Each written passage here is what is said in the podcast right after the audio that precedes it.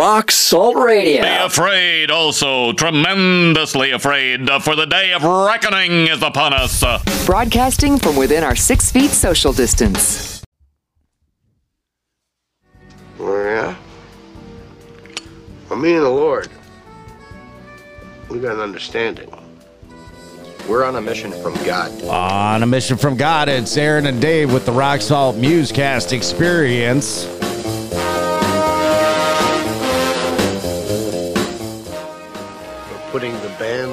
Together. Forget it. No way. We're on a mission from God. It's a very special Musecast experience, Aaron. Matt, me and Elwood, putting the band back together. Ma'am, you gotta understand that this is a lot bigger than any domestic problems you might be experiencing. Would it make you feel any better if you knew that what we're asking Matt here to do is a holy thing?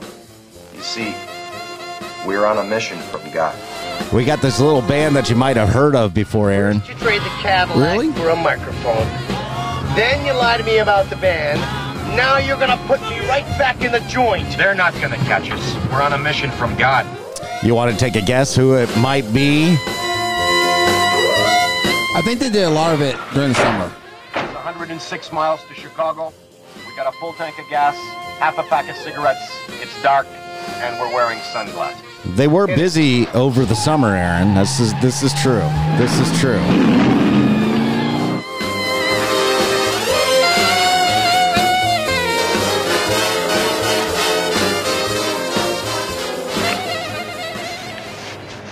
Lord works in mysterious ways. Yep. Strike up the band, Sal. All right, Jesus is a friend of mine, Aaron. Friend of tried to- yours, I friend of tried- mine. I tried to do a joke there and it didn't work. That's okay. All right, all the way from Indiana, the protest. Yeah, we're gonna have Josh, right? Josh, the lead singer. Josh from the protest going to be on today, Yes, and so uh, excited. We're going to talk all about the protest. Uh, we got a probably about an hour of talking with Josh. Yeah, their new EP. Yeah. Death Stare. Death Stare with Paper Tiger, my my new favorite song.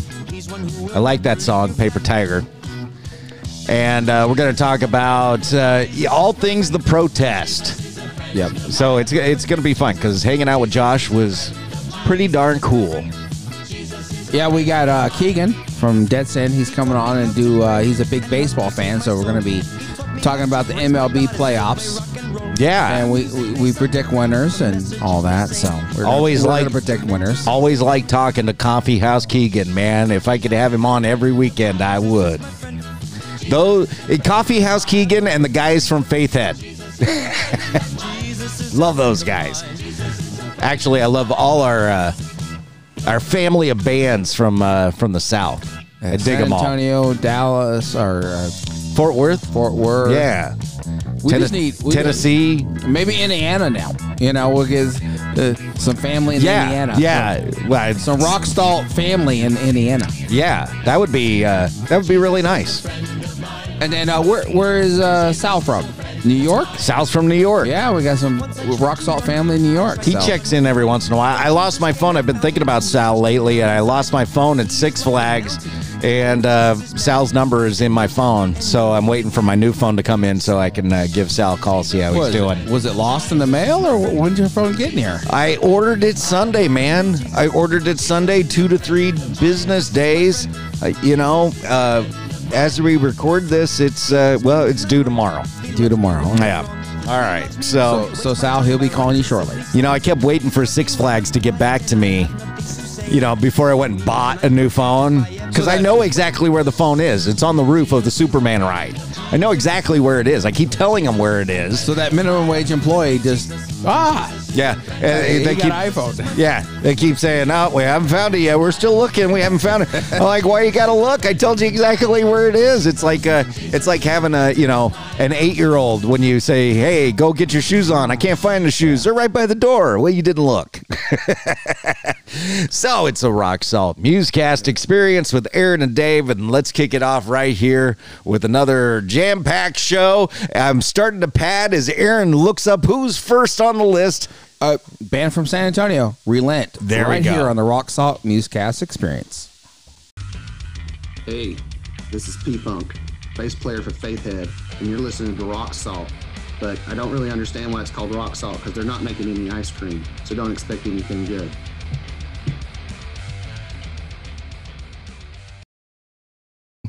Rock Salt Musecast experience with Aaron and Dave, and uh, all the way from Indiana, Aaron, it's Josh From the protest. from the protest. oh, And the live studio audience for you, Josh. so yeah, Thank you. Thank you. I'll be here all week.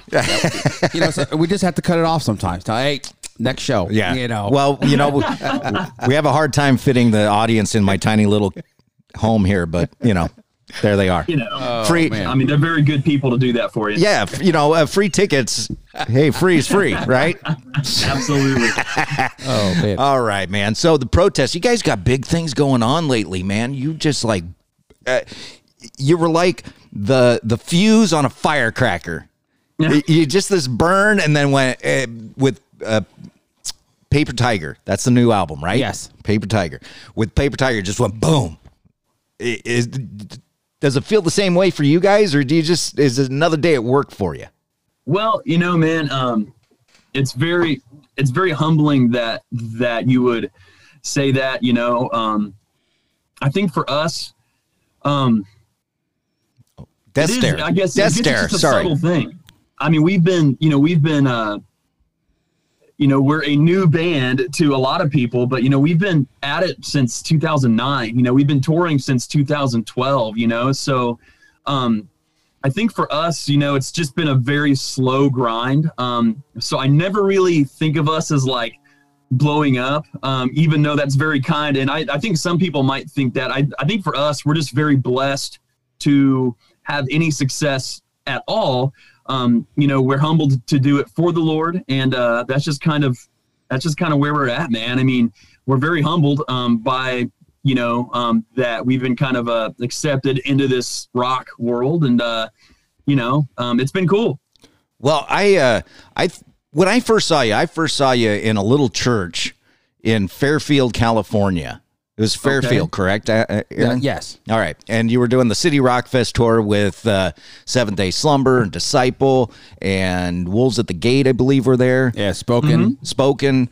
Um, and here's the protest. And I'd never heard of you before. Never heard of you before. And I, I think you played like second or third that night. I think they opened. Did you I open? think we were first. You're- Oh, you're wow. open, and and you turn to me and go, "Why aren't they closing? Yeah. Why?" I seriously Why? said that. Yeah. Why aren't they closing? And I go, I, I don't know, because they're really good. Yeah, you know, I I've only said that about two acts, uh, which is uh, it- many years ago, 2007, 8, something like that. Uh, my wife took me to see New Kids on the Block. Oh wow. Yeah. Yeah, I'm not a fan, but they put on a good show. And Sure. uh, opening up was this this woman. She had no band. She had three backup dancers. She's singing the tracks, and uh, I kept saying to my wife, "Who who is this woman?" And she's like, "I have no idea." I'm like, "You listen to all this pop stuff. You got to know who this is." She goes, "No clue who this is." And I said, "Well, I promise you, she's going to be huge, huge, huge." And uh, it was Lady Gaga. Oh my goodness. Yeah. So, uh, you know, boom, you've been anointed. You're going to be the next big thing. Um, But it, it's Well- no it's no surprise to us that you're getting these shows. You know, you're going to be turned with from ashes to new, uh, in upcoming and Which we're seeing You know, tomorrow, it was Sunday. Sunday. We're seeing Ashes to New on Sunday. yeah. yeah. Um, they actually, um, is that on the POD run? No, um, There's no, a festival going on here today. Oh well, I may, hate to be the bearer of bad news, but they uh, have some COVID issues right now. And I Oh, don't no. think they'll be at that festival. Oh, wow. Well, Okay. that sucks. So- well, Yeah, you know, uh, positive vibes to those guys. And absolutely. um, but yeah, man. I mean, we're. Uh, thank you so much for the kind words, the humbling words. You know, um, we uh, live is kind of where we thrive. You know, I mean, like we love um, being in the studio. We love writing music that makes an impact. But you know, live. I mean, I mean that's where we feel our most us. You know, um, and uh, we've been very blessed over the years to have some great teachers um, on on and off the stage. And one of those is definitely um, uh, disciple. I mean, they've been good mentors for us since we were, I mean, since I was very young. so, uh, you know, all the energy and all the passion we give is because we grew up watching these bands who loved the Lord that had all this energy and passion and gave everything they got every night, no matter if there was a thousand people or three, you know? Right. You know, the night that we saw you, I'm going to say there was about 75 people in the place. Yeah. And Right. it was just a tiny little church. And um, every one of those bands, including you, brought it that night. It was like you guys, it didn't matter that you were playing to 75 people, you were playing to an arena that night. Absolutely. And that's kind of what we try to uh try to do, you know. I used to get very um bummed out when there was a bad turnout. You know, I got like sick to my stomach about it, but you know, as I've grown and as I've kind of realized how things are, um, you know, the people that come, even if there's just some people, you know, they came to see you and they came for a reason, you know, and I would hate to go out there and not honor that. You know, I mean, even if there's, you know, I mean, we, you know, we played a festival um, a couple weeks ago, tons of people, but just the week before that, we played a show and there's probably 25 people there, man. But those 25 people came to see us and because, you know, maybe they want to change or maybe they need to hear something uplifting. So that's kind of what we try to keep in mind. Right. You know, the when when we started this whole uh, rock salt musecast thing, and we were trying to get it off the ground, I was at the same time kind of saying to myself, "What am I doing this for? There's nobody listening. What am I doing this for?" But then Aaron would come to me with the analytics and go, "Hey, we picked up a listener in Singapore." Right. And I go, "Wow, that is so cool." So maybe it's not for the masses; it's for the one. Absolutely, man. I I love that you say that because that is so true. And to be honest with you guys, like I'm just trying to be very transparent these days. You know, as a kid, I mean, I mentioned I was a huge Kiss fan. I I still am. Um, but you know, a, as a kid, I wanted to be a rock star. I didn't care about Jesus. I wanted to be a rock star. So letting that thought go um, has been hard, you know, because you're totally right. Um, God may not ever have the protest play for the masses. You know, it may have we may have already done our job for them. I I don't know, but you know, um, we're trying to just think about it as you know, we aren't rock stars. We're just you know, I mean, just like you said, man. Like if one person can be affected, then it's all worth it. So that's kind of the mindset that we're trying to have, um, you know, right now. And I'm trying to let those thoughts of being a rock star go because that's not what it's about for us. You know, your first release off this uh, latest uh, um, EP album I had the I had the name of the EP wrong. It's Death Stare. Death Stare. Yeah. That, that um, right. was was greater. Yeah. And that song talks about that. I don't, you know, I'm, I'm, I'm just not caring who's listening or whatever. I'm, I'm just, you know, going to proclaim the name of Jesus and let it be out there. it's kind of i'm going to stop you short here it- because that was one of the notes i made for myself because i was listening to it this morning and i went wow uh, when i met you guys four or five years ago you were just average dudes in a band and uh, i know you don't remember but i mean we probably hung out and talked for at least a half an hour Sure. um, I got the pictures. It's cool. It's on Facebook. Um, but uh, on on your latest EP, uh, Paper Tiger, as you were saying, greater. Um, you got that line in there that says, uh, "Don't do it for the money." Right? That's the greater. Correct. Yes. I'm on the right Yeah. one. Yep. Don't do it for the money. Don't do it for the fame. And when I heard that, it just kind of lined up with what that 30 minutes I knew of you. I met you it, it it was like I never got the feeling that you were doing it for the money or the fame. You were doing it for the love of it. Well, thank you very much. And yeah, I mean, um, truth be told, in our in our in our industry, there's not much of that anyway, so it kind of works out. Right. um, but but um, you know, and we wrote that song during COVID because, I mean, I mean, just like you guys said, you know, not having, not playing shows, not doing what we do, um, it was tough. We, uh, I mean, it's not only a big part of our career, but just for our hearts and minds, you know, when you're called to do something and you can't do it for a while, it, it's it was tough. So we we wrote that song um, because we had to sit back and think about why do we do this? Like, really, what is the point behind all of this? And that song just kind of came out, and we just pray that it encourages other bands, other people doing ministry, doing you know, and and and awesome podcasts, doing anything. You know, um, that's uh, yeah, Cool. So have you now? You guys were all doing your day jobs back when I met you. You still doing your day jobs because you guys are blowing up. I mean, I I'll put it a different way. I'm on uh I'm on these different Facebook groups. Uh, Aftershock being one of them, which is the festival we're going to see this weekend, which is not a Christian festival, um, along with uh, some Christian groups. And uh, I I watched the comments and everybody's like, "Oh yeah, the protest. I know them. Love those guys." And I for the longest time was going around going, "You got to check out this band called The Protest." you know? And little do I know that you guys are just it's like it's just really growing for you guys. Are you still working all the day jobs?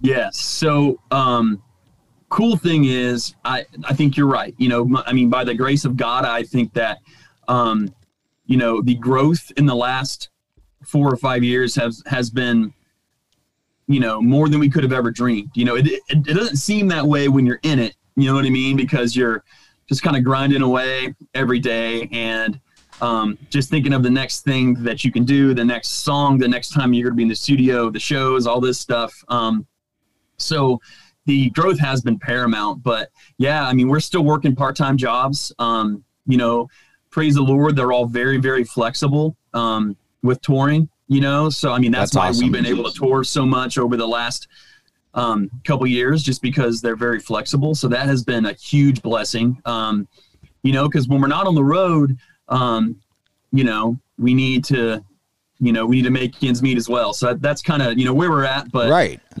yeah, I, I get it. I, I was asking Aaron for your tour dates because I saw you got this uh, tour coming up with From Ashes to New. Uh, that that's still going on. I'm assuming it's still planned, right? As of now, yeah. Okay. We, I didn't see till yesterday that they tested positive for COVID. So you know, um, we're praying for them. I hate that for those guys. Yeah, Um, that's- I I had COVID. It's not fun, but um, but yeah, as of now, things are all uh, full full force ahead. So All right. Well, cool. Uh, you got um, on this bill. You got the protest, of course. Andrew W. Boss. I haven't heard of Andrew W. Boss, uh, and the funeral portrait. Have you have you played with these guys before? never with Andrew, but um, funny thing about the funeral portrait. Uh, so I'm talking like back in 2012, 13.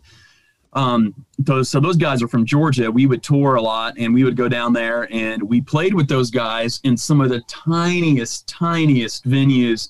Um, and those guys have really blown up. Uh, they signed to um, Indie Vision, which is a huge secular um, a record company. They have awesome management, and they're just really sweet guys and and, and awesome bands. So it'll be really cool to see them again for sure. Awesome. You know, speaking of Georgia, you played with um, Faithhead down there.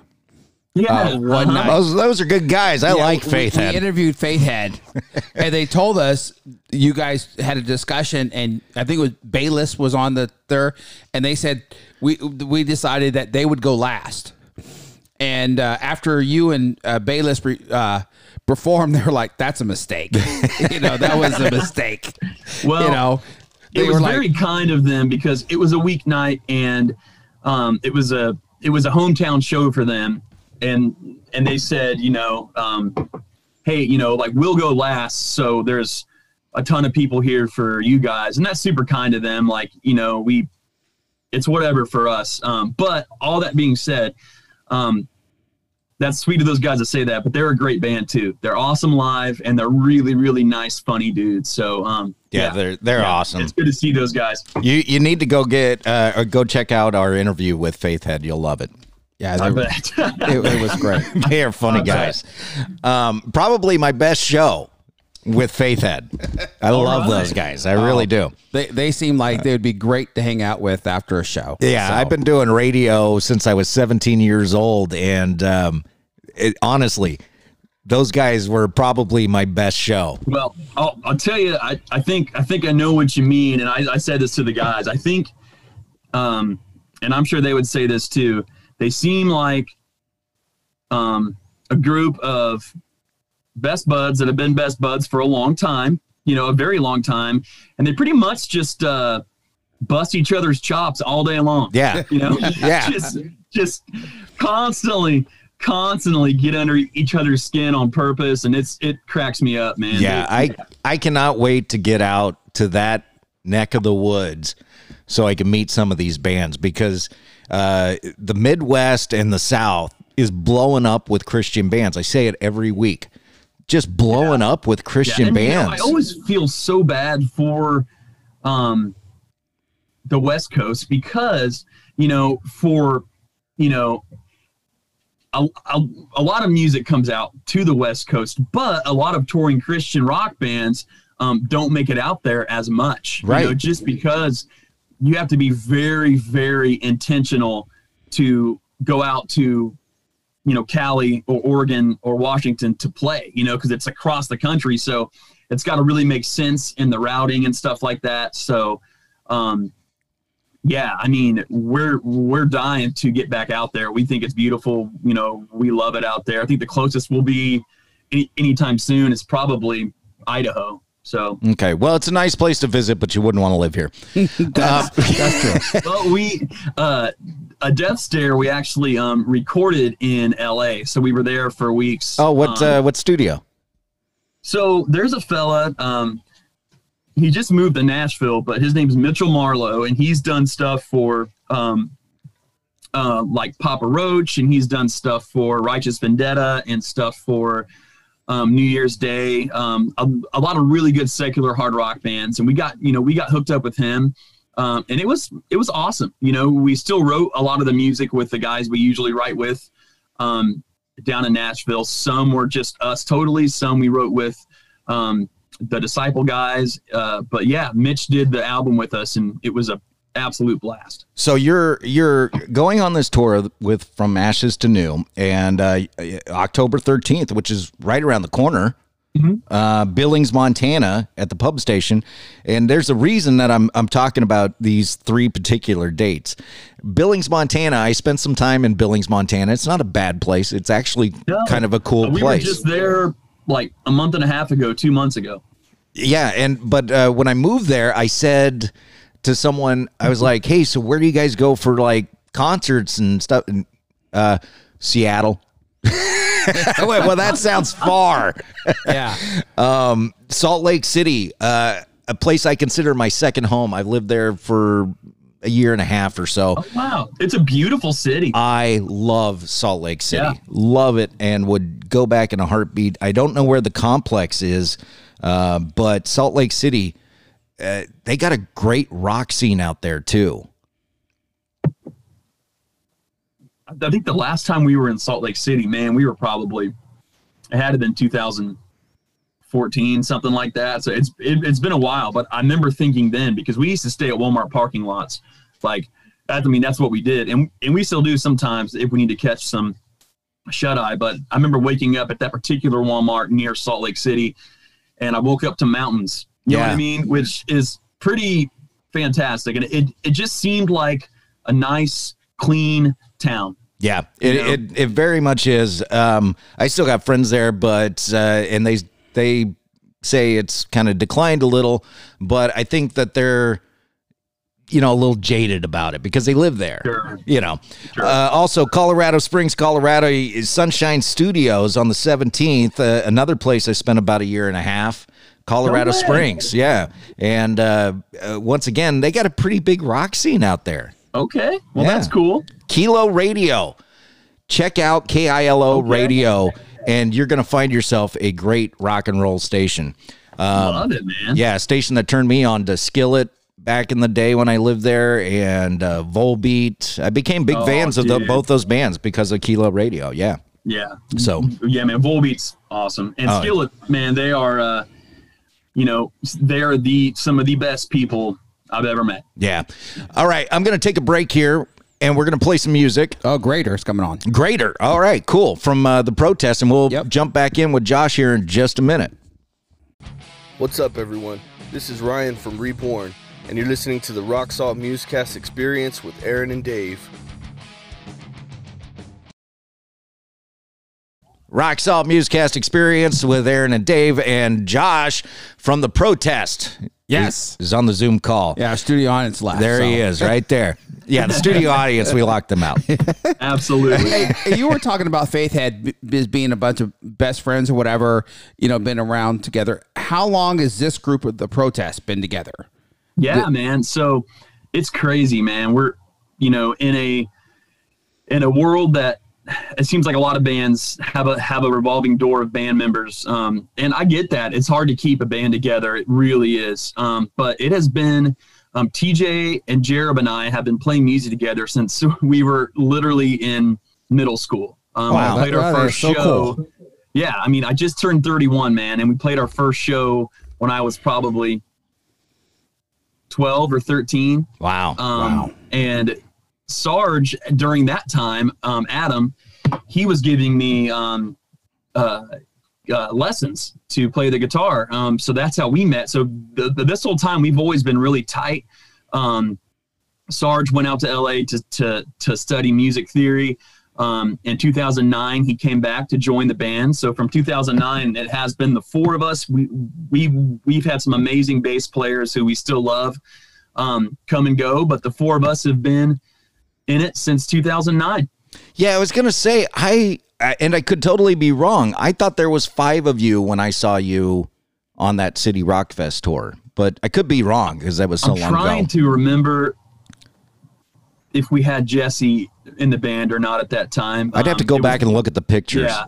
Um, but yeah, I mean, we, you know, we've had some bass players and, uh, you know, we're not ruling out the idea of getting a fifth guy, you know, having a live bass player, um, is cool because it's very rock and roll and you can still, you know, go off the, the cuff if you want and jam on something, you know, right now we have a track, you know, we have track bass and we still play it through a cab. So, I mean, it's, it's like he's there, but the problem is obviously everything has to be planned out. Like, you know, every moment of the set has to be planned out so the bass hits at the right time and Right. stuff like that. So Yeah, it's gotta it's gotta be precise. absolutely. Yeah, like a Swiss watch, Aaron. Boom. Yeah, that's it. Boom. All right, so I want to talk about this latest EP. I want to get deeper into that Death Stare. Yep. Because um, you had this build up. It, uh, that's the best way I can describe it for me. Uh, you had this build up because you started out in 2012 with Game Changer and you had a cover of In the Air Tonight. Whose idea Yeah. was In the Air Tonight?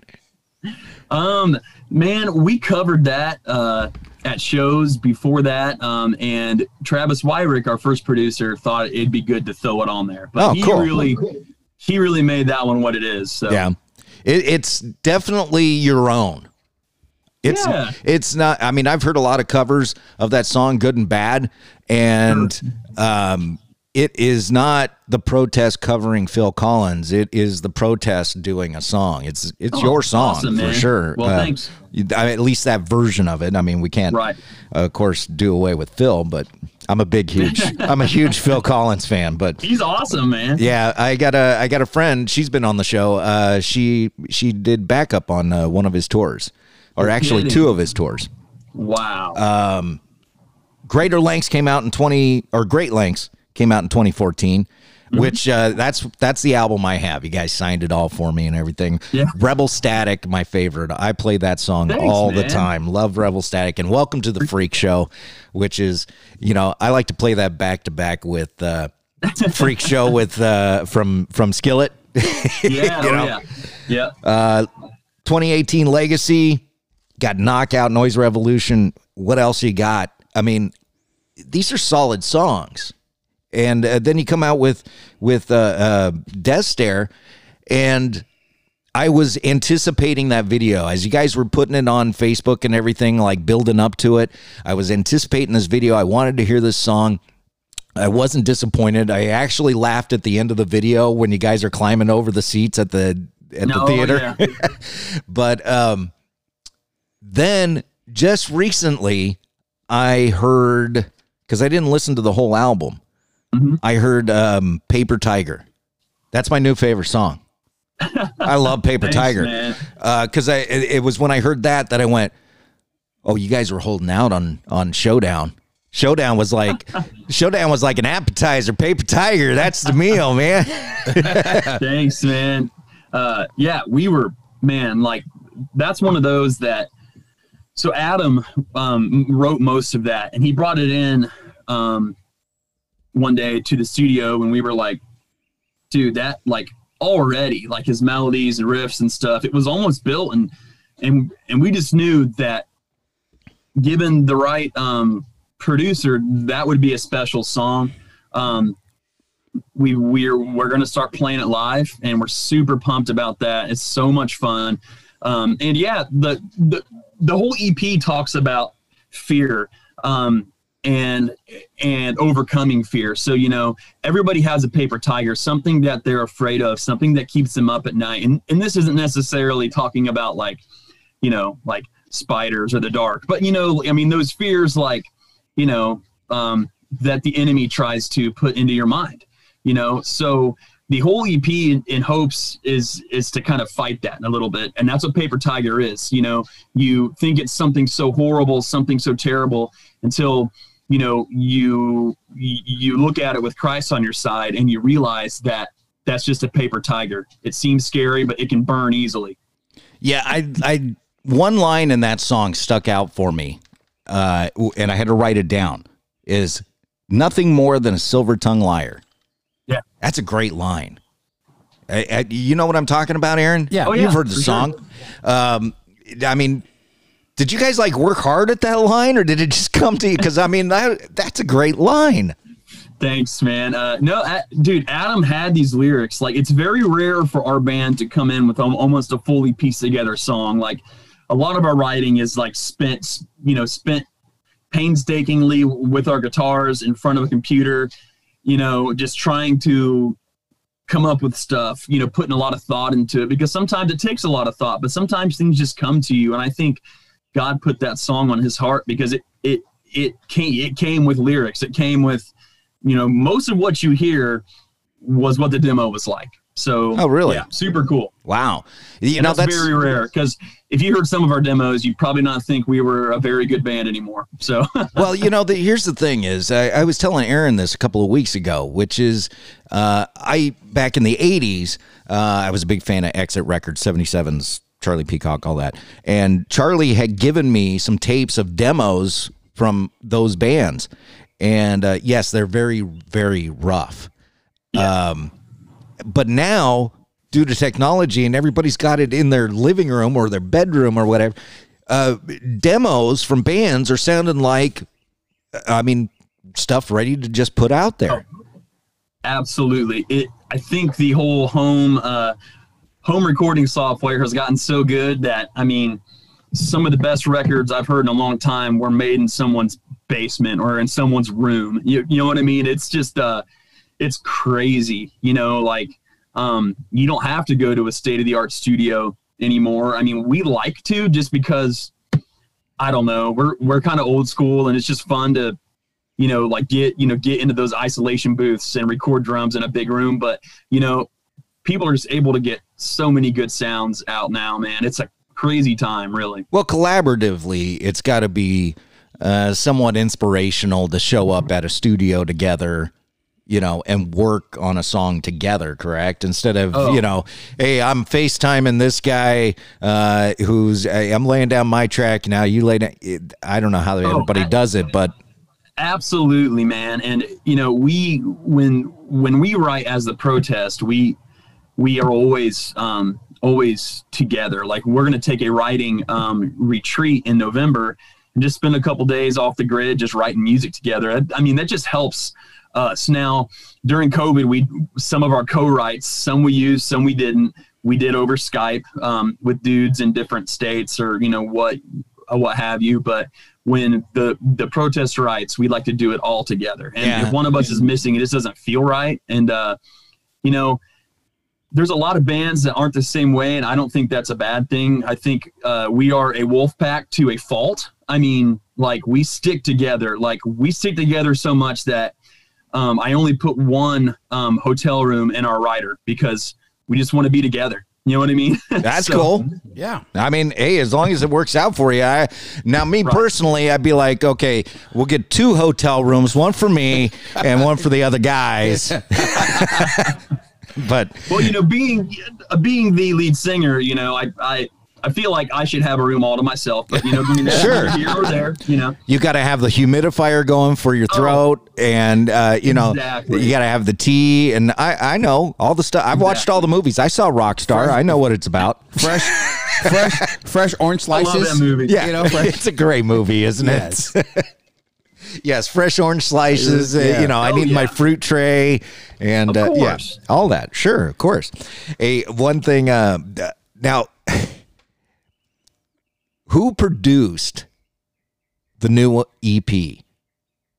Is there Yeah, a um, producer? is it just you guys producing it, or yeah. So um, the guy I mentioned um, before that, the engineer on the record, he's the producer as well. So Okay. Mitchell Marlow. Mitchell Mitchell Marlow? Okay, well Yeah. he's he's quite talented as well. I can tell. Oh, he's uh we went to him for a reason. Um we we heard and this is kind of an older record now, but we heard Righteous Vendetta uh a Righteous um Vendetta's Cursed record and it was just one of the best sounding rock records I'd ever heard. And um it's always been in, in the back of our mind to work with him, but he just seemed um you know, he's I mean I mean this guy's done stuff for some of the biggest rock acts out there, so we just thought I don't even know if he would take us on. Wow. You know what I mean? But um, he was so kind and very humble and very chill, and uh, it was an awesome experience, man. I mean, I definitely think we're going to work with him again. So Yeah, I, I, as I was driving around listening to the different stuff, um, I could hear the difference in the music, and it was like I, this thought popped into my head. Now I know that these guys each have their own sound, but I was like, "Who'd you guys get to produce this? Bob Rock or Rick Rubin or something?" because it's it was so technical and everything. It doesn't have a Rick Rubin sound. It doesn't have a Bob Rock sound. Sure. But it is definitely it's protest, but it's protest matured. I guess. Yeah. I I mean, it's def- definitely Yeah. different from game There's game lot of- changer. It seems or- like it had a lot of lot of growth. yes, in- in that's the word I'm looking for. A lot of growth in the album. I, I like the like the like the uh like scratching that you have in the album. You know, like uh oh my gosh, What I don't know what you're talking about. like in greater, like oh yeah, yeah, for like- sure. yeah. Yeah, you know, Yeah, I noticed that you guys I don't know what they call it. That's what on I, the what I on the it. new album That's a good way to put it. on the new album. I noticed that um, your lead guitar, I think it's your lead guitar guy that is he's just making some crazy sounds on his and tones on his guitar that don't seem to follow any rhyme or reason, but they fit. Right.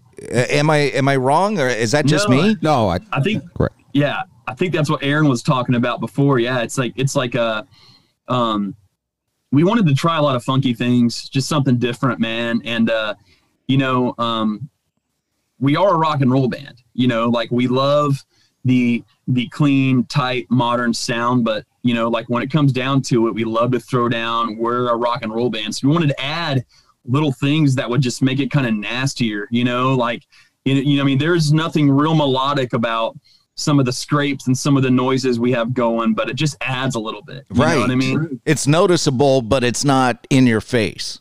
Right. Sure.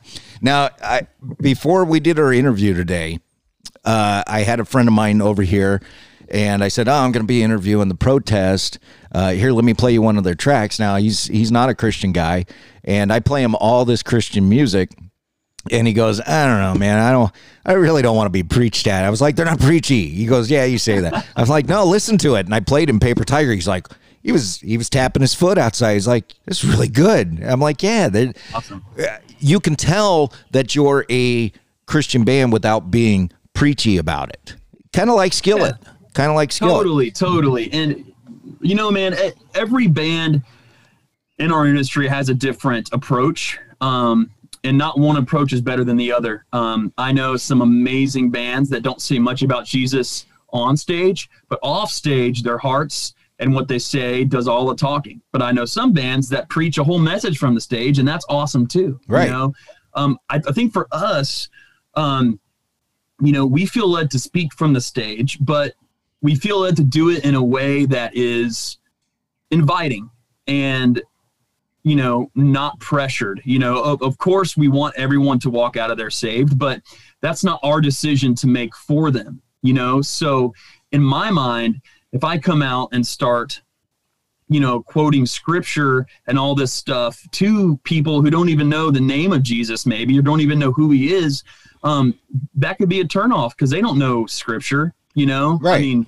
you know later i'd love to sit down with them and talk about scripture and stuff but our goal is to let them know that wherever they're at in life christian or not it doesn't matter that they're they're human beings like us. We struggle we fall short we have stressors we have problems. I've had suicidal thoughts. Um, and our goal is the people to leave our shows not feeling that way. And we invite them you know i want them to know that there is a god that loves them who sent his son jesus to die for us um, and that's their decision but if they want change if they want something different then to find us after the show Yeah, and and you're very approachable after the show. I I can attest to that. well thank you You guys are really cool with me. Now, when I was what? Oh, go ahead. What I cut you off. No, no, no. It's a, you know, like I don't see why a band wouldn't be. You know, like Yeah, but I I've met know, a ton of bands have- that just aren't. Yeah, and and that's too bad because you know, in in my mind, if you guys weren't there, um, um, supporting, buying merch, all all this stuff, then we wouldn't have a platform. We wouldn't be able to do it. So like when people come to our shows, it's like a chance to say thank you for coming. Thank you for showing your support. It means a lot to us because it's how we it's a big part of how we live, you know. Right. Well, you know, e- not Elon. Uh, uh, uh, Jeff Bezos just got some backlash a few weeks ago because he sent his rocket up into space and he thanked all the customers of Amazon for helping him live his dream. And he, he got the backlash because people were going, you're a multi-billionaire, dude, you know?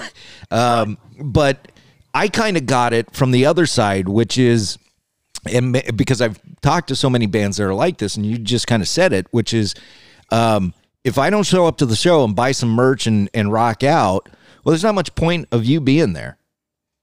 Right? Absolutely. so I, you know, I'm helping you live your dream of being a rock star by buying a T-shirt, and that's okay. You know, uh, you're kind of helping me live my dream by coming on my show, and I appreciate that. And It, it, it takes it takes both parties, and you know, like one thing I can say about about the Christian rock market, the Christian rock industry, um, you know, for as niche as it is, the fans are. I don't even like to call them fans because they're not. They're they're family, and you know, we've been we've been taken care of in ways that I can't even explain that you know that we don't deserve but there are just good people out there that that love what you do and want to take care of you and it's just been mind-blowing to see that Yeah, and uh, it's not as niche as you would think. Sure. It really isn't. It's really growing. And I, I'm quite surprised. When we started this show, I told Aaron a couple of things. Um, was one was I didn't want to be preachy because you can already get that on you know radio and everything. Uh, um, I just wanted to be normal, talk, hanging out type of thing. Uh, second thing was I wanted to open people up to new music and new bands that maybe they hadn't heard of. And now a lot of people have heard of you, but uh, we've had a lot of bands on like Faithhead that uh, while people have heard of them out in your neck of the woods, but out here on the West Coast, nobody knows who Faithhead is. And uh, that's not to knock them or anything like that. I want to be that vessel to, you know, hey, check out this band. They're really cool. exactly I didn't I didn't know who they were until I saw them post that they were going to be playing with you. Yeah. And I made I reached out. Hey, you want to come on the show? And they did. Very and, cool, And man. so uh, the same thing with Deadson. Uh, you were played a oh, show those with guys them. are nice guys Yeah, Yeah, we- Deadson's we- awesome. Oh, we just had Keegan on. He's he was our. Uh, we talked about you know Major League Baseball, the playoffs, and all that. He's a huge baseball fan. But that- uh, but you know again, uh, and then you did um, Sound for the Crown in San Antonio.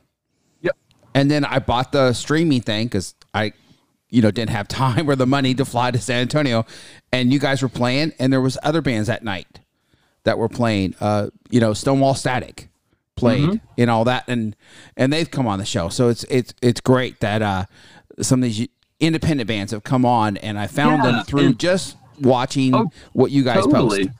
And I I feel like, you know, a lot of people would say that we were a hair too late to ride the wave. You know, I mean, if, if you guys can remember back in the early 2000s, mid 2000s, you know, Christian rock was like massive. It was thriving. There was a spot for it in the Grammys. There was a spot for it on Billboard.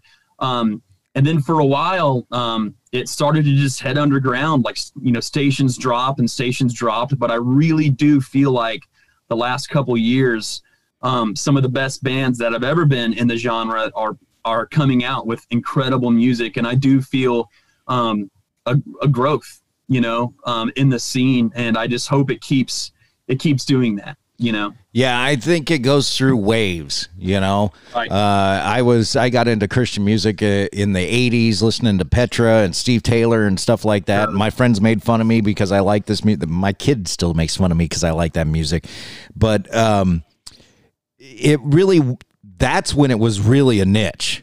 You know, that was a niche market. Oh, sure. And uh, then you got uh, like bands like Stryper starting to break over into the other side, and and uh, Skillet.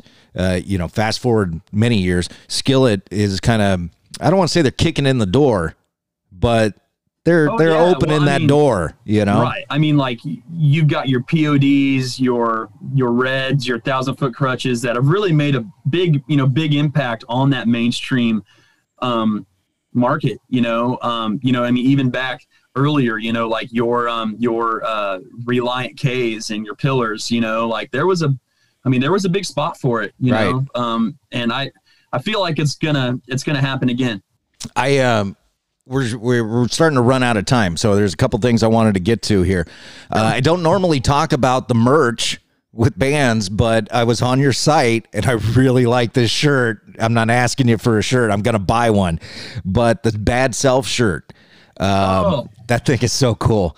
Um, but it had Colossians three. 9 and 10, which I had to go look up. Can I read it? Do you mind, Aaron? Go ahead. Absolutely. All right. Uh, it says, "Do not live to." Uh, sorry, I can't read my own notes now. Do not live to each other, since you have taken off your old self with its practices and have put on the new self, which is being renewed in knowledge, in the image of its Creator. So, where did all that come from for you guys? What does that say to you? And why would you put it on a shirt? Yeah. Um, so my brother, that's actually our our uh, other job. My brother and I have a graphic um, design company. Um, we do a lot of work for bands like Disciples, Seventh Day, Firefly, and even bands like Dead Sin and all those great guys. Um, um, so Jared made the shirt, our drummer and my little brother. Um, and the song is called Bad Self. It's about it's basically about sin. You know, um, you look in the mirror as a sinner, and it's just you get there's so much shame, there's so much guilt involved. You know, um, we've you know we've been forgiven. We've we've we have the opportunity to have a new self, to put on a new self, and that's kind of what the thought process was behind that. Um, behind that thing, you know, letting the old self kind of burn away. Yeah. Well, real quick to wrap things up, what's next for the protest? What do you got lined up besides the Ashes to New tour? What do you got your sights set on? Sure. Um, great question. So, yeah, um, we have this run coming up with those guys, and then um, a few dates in December um, that we haven't posted yet. That that we're probably gonna end the year on. Um, November, we're going to spend maybe doing a music video, writing a lot. Um, we have a couple exciting things for fans, some extra content kind of stuff for fans that we're thinking about launching sometime next year, and then. Um, I I don't know. I, I think I think you'll see us out on the road a lot next year, um, and I think uh, there'll be some new music, hopefully. So um, all those things. I, th- I think the first thing is we're going to start writing really hard because uh, something I found out uh, in music, it's never too early to start writing. We just had an, uh, a record come out, but um, we tend to wait until we have to write to write. And we just want to start writing now and have tons of different options. Right. Throw it in the Prince vault. You know, Prince had a vault. Uh, yeah. We just threw everything in there. Prince have a, uh, yeah. Prince has enough music to uh, last for a long time. Here's here's what I always say. There's a reason it's in the vault. right. There's a reason it didn't get Right. released. right. I've got a few episodes of our show that are in the vault. Yeah. I get it. I get it. Yeah. Um, a so you got uh, the protest coming up. I mean, uh, big stuff coming up for the protest. You got more writing going on, more recording going on. You got the Ashes to New uh, tour going around. Was that eight dates, ten dates? Yeah, it's just uh, eight or ten dates. Um, so just kind of a run. Um, but we're we're we're super excited about it. You know, we don't uh, we play a lot of clubs, but we don't you know we don't get to do the club circuit um, all the time. So it's it's fun to take the ministry in in there. you know? right, I got homework for you. Um, this is a homework assignment. I want to see you on Aftershock next year because you guys will fit in, no joke, perfectly at Aftershock. Um, all right, so you're on Rockfest Records, Sony as well, right? Yeah. Um. It they so it's it's it was Rockfest Sony. Now it's uh it's Rockfest Capitol. Oh, is that what it is? Okay. Yep. Okay. All kinds of mergers going on. Uh, We got Josh, Adam on guitar, TJ on rhythm guitar, Jareb on the drums, and the uh, the robot bass player for, for the time being. Um, you know, I hear like Wolfgang Van Halen's out there doing his thing. He plays bass. If you want to check that dude I out. actually saw Wolfgang live uh, a couple weeks ago How was it? We're gonna see Uh, him this weekend. with GNR. Uh, no, he's at the Aftershock Oh. Festival. Oh, great. Yeah. Yeah. dude, his band is fantastic. Um, I didn't know what to expect, but his voice is incredible, and he's a monster player. Yeah. Um, because he actually plays um uh, lead guitar for the band. So Nice. Um, and I, I didn't. I guess I just didn't realize that. I just thought he played bass, but uh, Right. yeah. So yeah, I think you'll be very, very impressed. They sounded amazing. Well, I'm bringing a big sign that says "Play Panama." So. I'm sure. I'm sure he'd love that. Oh, well, he, he had a big blow up on on. Tread lightly. Yeah, he had a big blow up on social media. He said, "I'm not playing effing Panama." so funny. Yeah. so, um, all right. And uh, there was one last thing I wanted to to hit you guys with, but So you guys are on Instagram, I know. Uh, Yeah. Where else can they follow you at? Yeah, man. Uh, pretty much everywhere. Uh, Instagram, Spotify, Apple Music, uh, Facebook, YouTube, all that stuff. Yeah. So They- um, they- yeah, Gr- great pictures on Instagram. yeah, you Of- guys of pop you up g- on my social media almost daily. Oh, those pictures of you guys just rocking out on Instagram are just fantastic. Oh, well- you know, you, you just see those pictures and you go, "Oh, that's a rock band right there."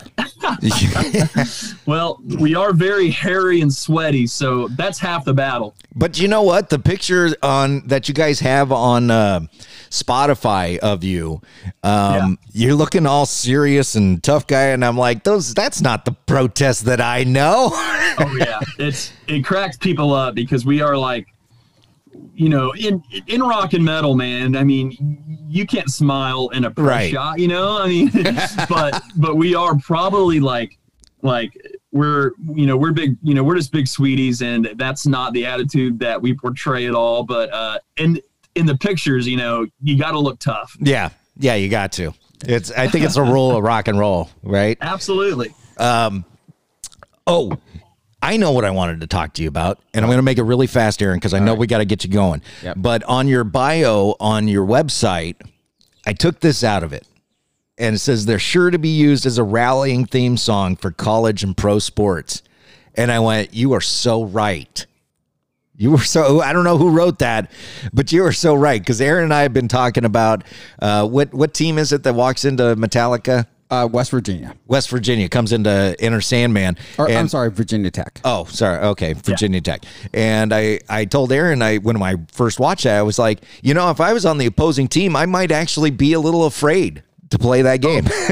dude dude uh, yeah i watched footage of that uh, first game their first game back after covid and the arena was just I, it was insane i'd be very very intimidated right? Yeah, I was watching Wisconsin, Michigan this weekend, and they the beginning of the fourth quarter they play uh, House of Pain, jump around, and, Oh, even, yeah, and even yeah. the Michigan fans were just going up and down. Going a- hard. I, I it- love that, man. It creates a great atmosphere. All right. Absolutely. So, Josh, thank you for coming on the show. It's the protest. They are uh, the new album is called Josh Death Stare. Death Stare, and um you're on Facebook, Instagram, Spotify. Everywhere. Just everywhere. The protest is everywhere. It's Everywhere like on the internet. It's like May of 2020 all over again. There's protest everywhere. Absolutely. All right. Josh, thanks for coming on the show. I appreciate You got your it. time and uh, look forward to even more great stuff coming out from the protest. Are we going to do right. another song here from Oh, yes. Who- Yep. What are we doing, Aaron? Uh, another great song for the Another protest. great song from the protest. That means he doesn't have it ready yet, but Yeah. he will. All right. All right. Thanks, brother. Hey, no problem, guys. Much love. We'll see you soon. All righty. Hey, this is Steve from the Word 66, and you are listening to the dynamic duo of podcasters, Aaron and Dave on Rock Salt Radio.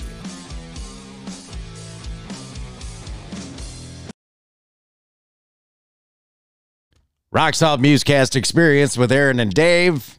Aaron, Yeah. Aftershock. Yeah, we already covered it a little bit, but You know, we're it's gonna like cover a little bit Christmas more. to me. Oh my gosh. Aftershock is like Christmas to me. Christmas in October. Yeah, when I told you I was kind of thinking about, nah, I don't know if I'm going 2022, and you put me on the spot the last show. I was like, you know, maybe not because you know I'm going to have Christmas in July or September with uh, Motley Crue, whatever. But you looked at me like, you want coal? You want coal for Christmas? you gave, gave me that look. So, but I, I tell you what, uh, we're gonna play some, um, just some beginnings of songs, and I tell you what, Skillet started with this song, and really pump up the crowd.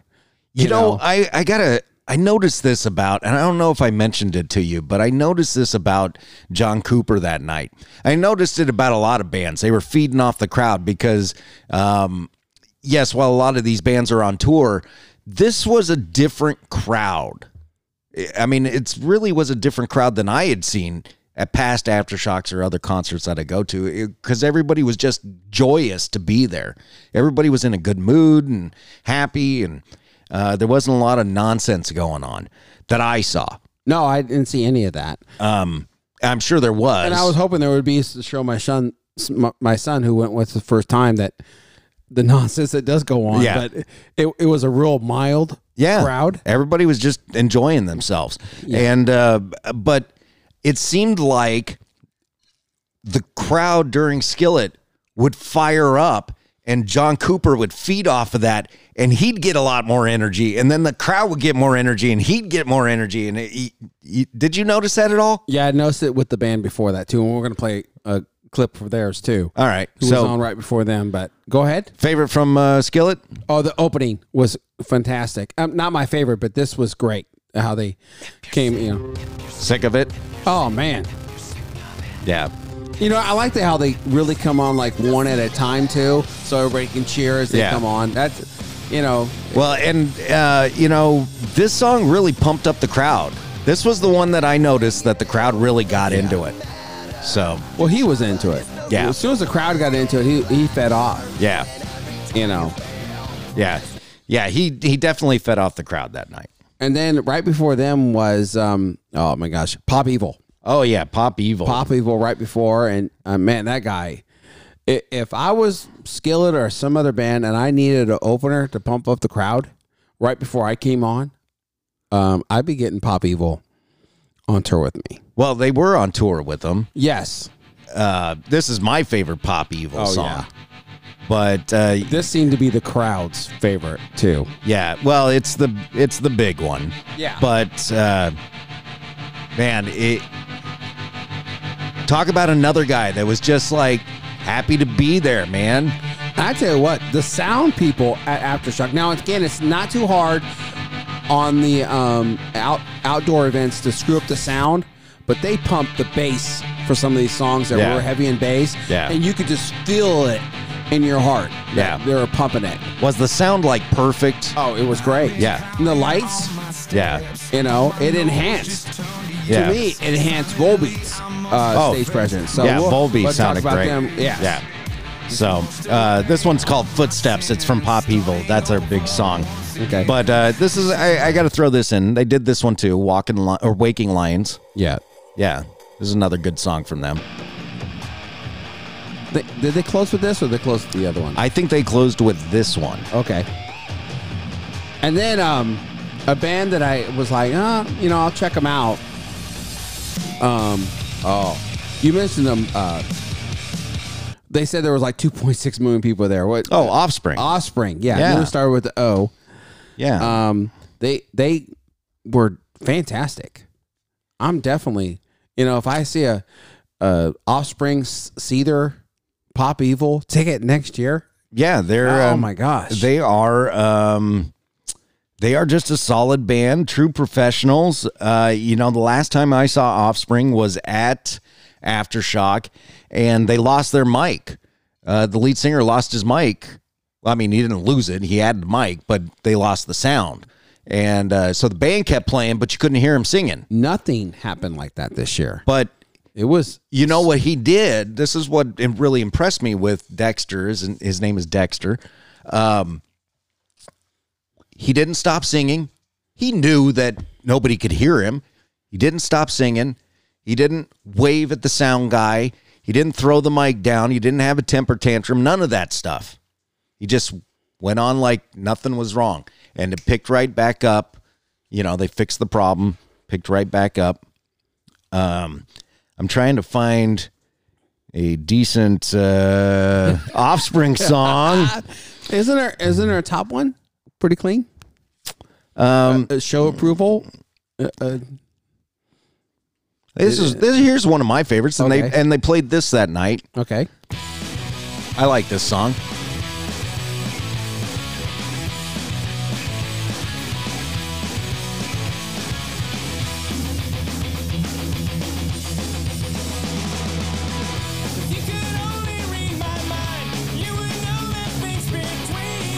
And that's what they sound like in concert, but more pumped up. Yeah, You know, yeah, very solid band. yeah. They, they, I mean, they've got so many songs. Now They've I've been got been so many seeing on songs. um, Instagram and some news articles. Um, one artist had some trouble. Um, got booed a little bit. Got some stuff thrown at him. I'm not even going to play anything because I don't know any of his stuff. yeah, but But Machine Gun Kelly. Yeah, he, he you know he he had some fan reaction. You know, in a in a bad way. I mean, Well- there was people who were cheering for him that like him, but he definitely Your uh, your your favorite band Seether that night called him Squirt Gun Kelly. yeah. Uh, so I I, But- I don't want to go with the negativity, but I'm um, gonna tell had- you what. he had some trouble. Uh, I thought he put on a great show. Yeah, I, and I'm not a fan. yeah. I saw a picture where Branch was uh, in the picture being thrown at him. So Yeah, there was lots of stuff being thrown at him. Um, and he and he again, started a he started a feud with Slipknot, Corey Taylor and Slipknot, and uh, Slipknot fans are a bit rabid, and so uh, the crowd turned on him, which is unfortunate Yeah, because not- he put on a decent show. Yeah, I'm not um, condoning anything like that, but you know, you you get what you ask for, and Yeah. I think he, I, uh, you know, you had He to know this. he poked this- the beehive, man. Yeah, he had to know this forty thousand uh, uh, tickets sold aftershock yeah. um, was coming up. So Seether was fantastic. Um, exactly what I wanted um, from them. Came out and just played. That's what I want from a band like that. I had no idea that um, they're they have another guy who sings vocals too. Um, um, oh man, oh, this is my Yeah. favorite. This is what drew me to Seether. Yeah. And so I had no idea though they have two vocalists in the band. And now one guy sings most of the stuff, but the other guy, um, he carries some vocals too. Yeah. So, um, fantastic. Yeah, this song's called Remedy. Yeah. And so, oh man, and listen to him sing all day long. Yeah, it was a great show, and Yeah, and like I you said, they just stand there and play. Yeah, he was shooting um, skeet in the back, uh, you know, Yeah. and and uh, they came came out in like flannel and stuff. Oh, they, yeah, they they're- look like hunters. uh, jeans, Yeah. beards. You know, hey, we're we're Seether, and we've taken time from our hunting trip to Mm-hmm. play for you all. That's you know, we're just doing this to pay for uh, our recreational. Now, You one know, of the bands. they'd be a perfect band to be on. Uh, what was that show with the guys with the beards and all that? Uh, uh, Duck Dynasty? they'd be- Yeah. they- Seether would be on Duck Dynasty. Yeah. I don't think Metallica would be ever be on a Duck Dynasty show, but I could see Seether being there. Yeah, Yeah, Seether definitely. Um, now, one band that uh, I was looking forward to and was more, they gave me more than I wanted. It was Rancid. okay. You saw Rancid, didn't you? Yes, I went over there. Yep. What, what'd you think? Punk. Yeah, they were fun though, weren't yeah, they? they were.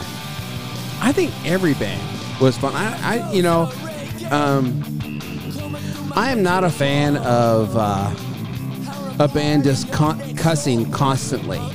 I just I want Yeah. you to play. I don't want you to. I want you to play. You only have 35 minutes or 45 minutes you can play during the day. I don't want you out swearing or whatever. I just want you to play and and, and be positive. You know, Yeah. we we just went through 18 months of just no concert hell where it's just negativity. No, we can't have concerts. No, we can't do this. No, we can't do that. I just want to get up and hey, we can prove we can have a huge event like that where everybody can play. And so that's what I liked about this band. Um, the band that played right after Rancid, I think. Oh, Dropkick Murphys. Drop, oh, no, I think they played before. I'm trying to think. Oh, Social Distortion. They were a lot of fun. They yeah, were. Yeah. I, I, it didn't speak to me, but I'm not a huge Social D fan, so Well, we were there waiting, you know, um, for Metallica. Yeah. and they just they were there and had a great time. Now- your son went and saw I forget the other big band. oh. Rise Against. Rise Against. Yeah, he he's a big really good. Rise Against fan. Yeah, he said like this. We happened um, to take a little detour over to the small stage and see uh, Detective. Uh, Tutuola, yeah, uh, for- Ice you T, know, and Body Count. Yeah, and Man, he should not have been on that small stage. no, they massive. They should have put Machine Gun Kelly on that small stage because they were playing at the same Well, time. there was a lot of trees over there, Dave. So you could have uh, imagined what would happen to Machine Gun Kelly Oh, with all the branches on the ground in that that area. But he, um, I showed Don some of the videos. I'm like, well, you know, this is not Detective Tequila. This is Yeah. uh, Ice T, and um, she was watching. She's like, okay, you, you can change it now. But Now- uh, he, I tell you what, though, he, gives a hundred percent yeah. show. I Yep. mean, you know, he was like asking, you know, because we were one of the videos showed like the mosh pit, showed Yep. him, and then showed the mosh pit on YouTube, and Don's like, "Really? They walk around just like flame their bodies at each other?" I go, "That's what That's is, what honey." they do. But he was like, "Hey, let's go, let's go," and um, he was great. We only stayed for like four songs, but great. Um, Yep. And then we had to head over. I think we were going to see another one on the one of the other well, stages. You know, uh, one of the bands that I really wanted to see was Wolfgang Van Halen's band, and he didn't disappoint. No, what's the band called? Um, it starts with an M. It's called Mammoth Mammoth. WVH, and this is this is uh, Don't Back Down. Mammoth was the original name of Van Halen, and they changed it to Van Halen. So that's why Eddie Van Halen's son's band is named Mammoth WVH. So he was really good. Yeah, um, I would like to see them. You know, open for somebody, whatever, Yeah. and it'd be great. I think- songs. I think that um, in time they could be a headliner. Yeah, Yeah, but uh, you know he's uh, there. Yes, he's got to step up. Obviously, you know he's Eddie Van Halen's son, so he's already got that, you know, ahead of the game. But it's still a new band. You know what I mean? yeah. It's still a new band, and people don't know who they are, and uh, they've got a great sound, and he's not he's not leaning on Eddie. You know, he wants to make it his own. Yeah. Now we can talk about Metallica. Um, you like the Friday night performance. I like the Sunday. Um, enough said there. Great band. Um, Social Club, I mean, um, oh my Social gosh. Club Misfits were Yeah. not there. We're Yeah. sorry to tell you. But um, what's the Misfits? The original The Misfits, Misfits, were there. yeah. And you know, a guy at work who's a huge Misfits fan Mhm. said they were fantastic. He loved them. So I'm just going to go with uh, his opinion of their performance because it really didn't, as you said, didn't speak to me. Um, but he he he only went Saturday night to see the Misfits, and uh, he I thought were- they put on a great show. yeah, he he was blown away. He loved it, and so um, to all the people that love Misfits, um, they put on a great show, and hopefully they'll do some more dates. Um, Yeah, I in the thought near they put on future. a great show. You uh, got to see your favorite Metallica Oh my song. gosh. This is Uh, when uh, when they said they were going to do the Black album because they did the little video thing before the Black album, showed some pictures from when they did it. I was like, oh my gosh, this is this is what I came for. This is why I paid my 350 bucks right here. And, plus, I paid 350 bucks to saw some other great bands too. There's no doubt. But I mean, the reason I went, I think the reason everybody goes to uh, these big uh, festivals is the headliner, and they didn't disappoint. They were incredible. Um, th- another thing I was surprised with is um, the background vocals of the other two were, were great. They, Oh, yeah. great harmonies. I liked how they set up um, the lead singer James. Yeah. They set up different mics along this huge stage for him to go to to sing his parts. Right. That was fantastic. Um, it was great. So And here's my. Uh, they played this Friday. They, they played this Friday. This was one of the closers. yeah, I I, I Big recognize flames coming off the top of the stage Yeah. and pyrotechnics. And, Yeah. Yeah. and so they were great. So, uh, aftershock, a great festival. Um, if you're like, "Ah, I don't know if I should go or not, come out of state, travel. There are people you know. from all over the world that come to Aftershock. yeah, Now, not you might not have seen many of them this year because of all the travel restrictions. But yes, there are people from Australia and New Zealand and England and they come to Aftershock. They come to Sacramento, which blows me away. And I will tell you, Danny Wimmer does a great job. Uh, I was a little afraid of the vaccination, uh, COVID test type thing, how fast that would go. Went it was very super fast. super fast, very easy. They had it together, man. Yeah, they had these wristbands. You just kind of they kind of checked your bags as you went in. You know, they didn't do it like a body search. They just you know making sure you didn't have anything wrong. Uh, you had a wristband. You you sc- scanned the wristband. Boom, you were in, and it was just an enjoyable. Now, did you uh, did you attach your your credit or debit card to your wristband so you didn't have to I did pull out your wallet all I- the time? I, I did, but I didn't use it. I did it for my son because I was paying for his meals and stuff. How did And it so work out for worked, you? uh, great. yeah. He said some of the vendors didn't have, and I just gave him some cash. Yeah. gave him cash back after he used I his thought it- ATM card. I thought it worked great. I I did it with mine. It worked fantastic. I loved it because I didn't have to dig in my pockets or worry about. I didn't. If I didn't want to bring my wallet, I didn't have to bring my wallet. Um, that was nice. The although afterwards I thought about it and I thought about all the people that partake a little too much at these festivals and Yeah, there's a couple people down and out. I am going to bet there were some empty bank accounts on Monday morning. because if you don't have to whip out your wallet, you don't notice that you're spending, oh, I don't know, a few hundred dollars for drinks Yeah, and, and, I mean, and food. again, I would tell people the prices are too much, but it's the only place you're going to get food. You're going to spend all day there, and and and you have to include all of that. It's like going to Disneyland. You know, if you're buying food at Disneyland, you're paying Yeah. more than And- if and you you- went outside. and you, and you have to include all that in the total um, cost. Yeah. if you're going to go to these festivals. So, Yep. well, it was a fun experience. Aftershock 2021 in the can, counting down the days to Aftershock 2022. I'm going to get my tickets, man. Christmas in October. Mm-hmm. This is the Rock Salt Musecast experience. This is Chris with the band Fallstar. You're listening to the Rock Salt Music Cast Experience with Dave and Aaron. I hope you enjoy the show. sweet baby little lambs of God. Rock Solid Musecast Experience with Aaron and Dave back once again with Chris from Fallstar. Dude, where did you come up with this name Fallstar? Because that's, I mean, is it like Fallen Star or what, what is it?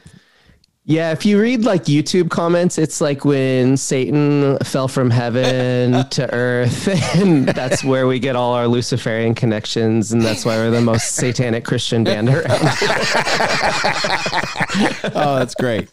True. Yeah, it's just our last name backwards. It's just Ratzlaff is Fallstar. Oh wow, I, I didn't know that. Yeah, did you know that, Aaron? The letters phonetically. No, I did not. It was good though. Now I know. The, the other th- stuff was really good. you, uh, uh, one of your You, new songs. you like the other story better? Is that what you're saying, Yeah, Aaron? it was All good. right, Chris, was- stick yeah. with that story from now on. It's not about your name. oh man. Uh, on your new album, there's some kids at the beginning of one of the songs. I can't, you know, name. Yeah. Is, is that your kids? Yeah, yeah, that's my oldest Lockie, and then my middle son Cannon. Okay. Now, how old are your kids? Now they're six and three. Do So they- Then when they, Oh, I'm when sorry. they recorded it, they were two and five. Oh, wow. So the littlest one was just learning to talk. Okay, so do And they is their favorite song, I bet. Oh, let's, Yeah, we're on it. it. We're on it. do they totally excuse me do they totally just like get into it and think it's cool doing this stuff or is it ah dad's at it again I think they well they know all the songs because I listen to all the demos constantly in the car with them, so they sing along to them. Um, and then like only this recent run when I went out, then they wanted to form a band when I left. So they Nice. got out one of my guitars and they got out some drums and they were like, "I'm in a band like dad." So that was pretty cool. yeah see. it makes you feel good Do, do you ask them in the back, how's that one? And they go like, "Wa- was it a one, a two, a three, a four? You know, they they adjust it for you. Ah, Daddy Bird. Yeah. scrap that one. And Yeah. that one's really good. That's gonna be a hit. yeah, they don't like the songs with just screaming. They're like, Oh. turn it off. They don't. They like. They like the melody. um But I gotta get my daughter on this next record. I'm trying to find a spot where she can talk. get her So get her to scream get her to do some screaming she screams. Lord, she screams. Aren't kids grand though? I mean, they just tell you what they think right right away. Yeah They do. You know, well you know it's the brutal honesty that's right. you know i wish we could all just go through life with the mindset of a child wouldn't that be just fantastic? We could be brutally honest with somebody and they wouldn't get offended. They'd just be like, ah, whatever. Okay, let's go play. Dad, I only love mommy. Yeah, Oh, we're gonna. it's my favorite. I, I, I, you know, I'm not a shrink. I did take a psychology class in high school, I, but it sounds like we're getting kind of deep here. You know, something you want to open up about, Chris? Hey, uh, um, tell me about the song. My favorite song on the album, um, "Cloud Chamber." Talk about that song. Um, let me remember how it goes real quick. Maybe if you'd asked him a question about the song instead of telling him to tell you yeah, about the song. uh, that that would that would be good. I think it's just like about um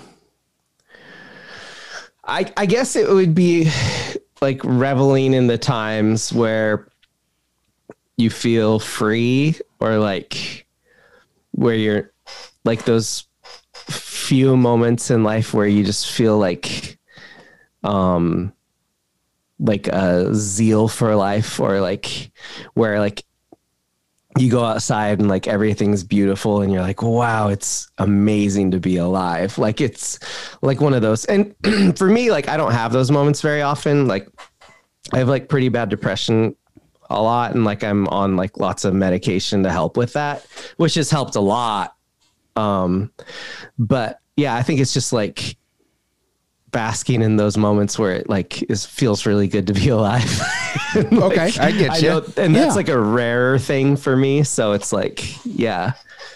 Well, let me get deep for just a second. Then, since you brought it up, I hope you don't mind me asking. Do you, uh, uh, since you say you battle with depression, do you find that jumping on stage and feeding off the energy of a crowd is like the antithesis like that is the natural drug to bring you out of a depression or is it just kind of status quo and you're kind of in the zone Yeah, I don't I don't think there's many highs like performing. Yeah. yeah, But yeah, i I d- agree with that Yeah. Yeah. I I don't get to do it as much as I I want to, so like I can't depend on that to keep me stabilized, you know. But um but yeah, it definitely will get you there to a, a really nice baseline. it's, uh, uh, I, I, I'm gonna. Please don't take offense to the way I say this, but it's like the junkie looking for his next fix, right? Mm-hmm. I mean, Yeah. it's it's not.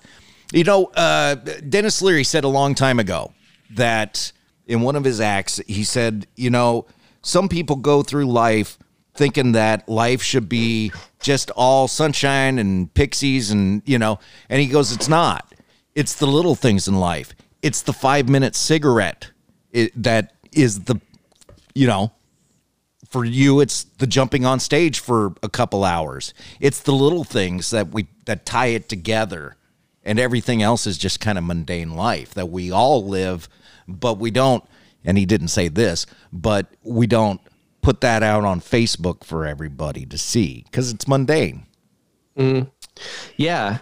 And like since we're not like touring a ton anymore these days, like I write every night and so that's also another like recording is like not super fun for me cuz you're like playing everything perfect and you're trying to get everything right and it takes a lot of like work, like physical and mental work.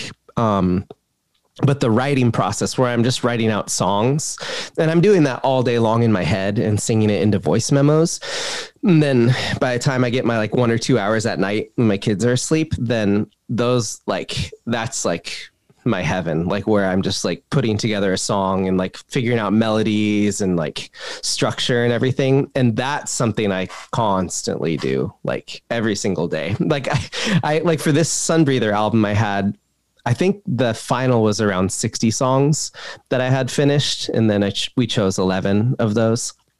So it's just like I'm constantly writing. So with this next like crowdfund and stuff, like I have, I'm just releasing some B sides just because I have so much material that'll never get out there. I want to just let people hear just a little bit of it and see that it's not like that not like if you're writing constantly you're going to have some bad songs too which i think is kind of fun to see like what the bad ones are so right well i mean i have bad shows you know, and i'm just talking man um, well so when you're writing i gotta assume that you are a fan of the screamo style of music in order to write and perform that right mm-hmm. i mean uh, i i've always found it interesting when when i I hear an interview or I talk to somebody that's in a rock band and you know and and I think that they're listening to the same music I am and they're like, "Oh no, I'm just a huge Barry Manilow fan. I just do that for work, you know?" Um I definitely don't listen to hardcore, heavy screamo music at all. Oh, so you do listen to the Barry Manilow. I listen to like uh like drum and bass, like electronic music, like Oh, uh, really? All right, cool. Yeah, like or like video game music, like because I I could listen to heavy music, but like I want my ideas to be my own, and like I just get super paranoid that like I'll hear what's popping at the moment, and I'll get sucked into being like, oh, I should put out something like this. Like I've had like that whole backdraft record was a struggle for me because I was so influenced at like by what was sounding like what I was hearing at the time that I don't feel like it's the most authentic songwriting I've ever done in a record. Mm. And I felt so much pressure for it to be good that I started looking to outside bands and seeing what they were doing. And so after that record, I just don't listen to anything current in my genre anymore. I hear you. Well, Yeah. you, you now you did say that you put it on in the car with the kids and stuff like that. Um, and I'm assuming that's mostly because you're trying to brush up on the songs and stuff like that because you might go perform or something. But do you ever just slide your own stuff on and and just like rock out to your own stuff? Because I would assume that you write songs that you like. Yeah, I want to write my next favorite record. Yeah, for sure. I think by the time the album is out, I'm already listening to demos for the next record. So like I haven't listened to Sunbreather. Well, I did listen for a little bit to freshen up for the last tour. But lately in the car, all I've been listening to is the next record that I have written and sharpening it up and Nice. Yeah. Nice. Yeah. That's that's cool. yeah. When can we expect that? When is the next uh, album slated? I would I would like it to be early 2022, but there's no way that'll happen with like um vinyl production. It's like at a year now, so I'm thinking end of 2022, like October, November. Just in time for Christmas, Aaron. I know, I know. You can get your order in now. It's a stocking stuffer for next year. Yeah, it's all written though. It's really, really good. Like I hope you'll like it as much as Sunbreather. I think it's just as good. So I'm very excited for everyone to hear it, and um, I just have to record it now. which- And you're and you're crowdfunding this one. yes, yes, Awesome. So how can people get in on the crowdfunding?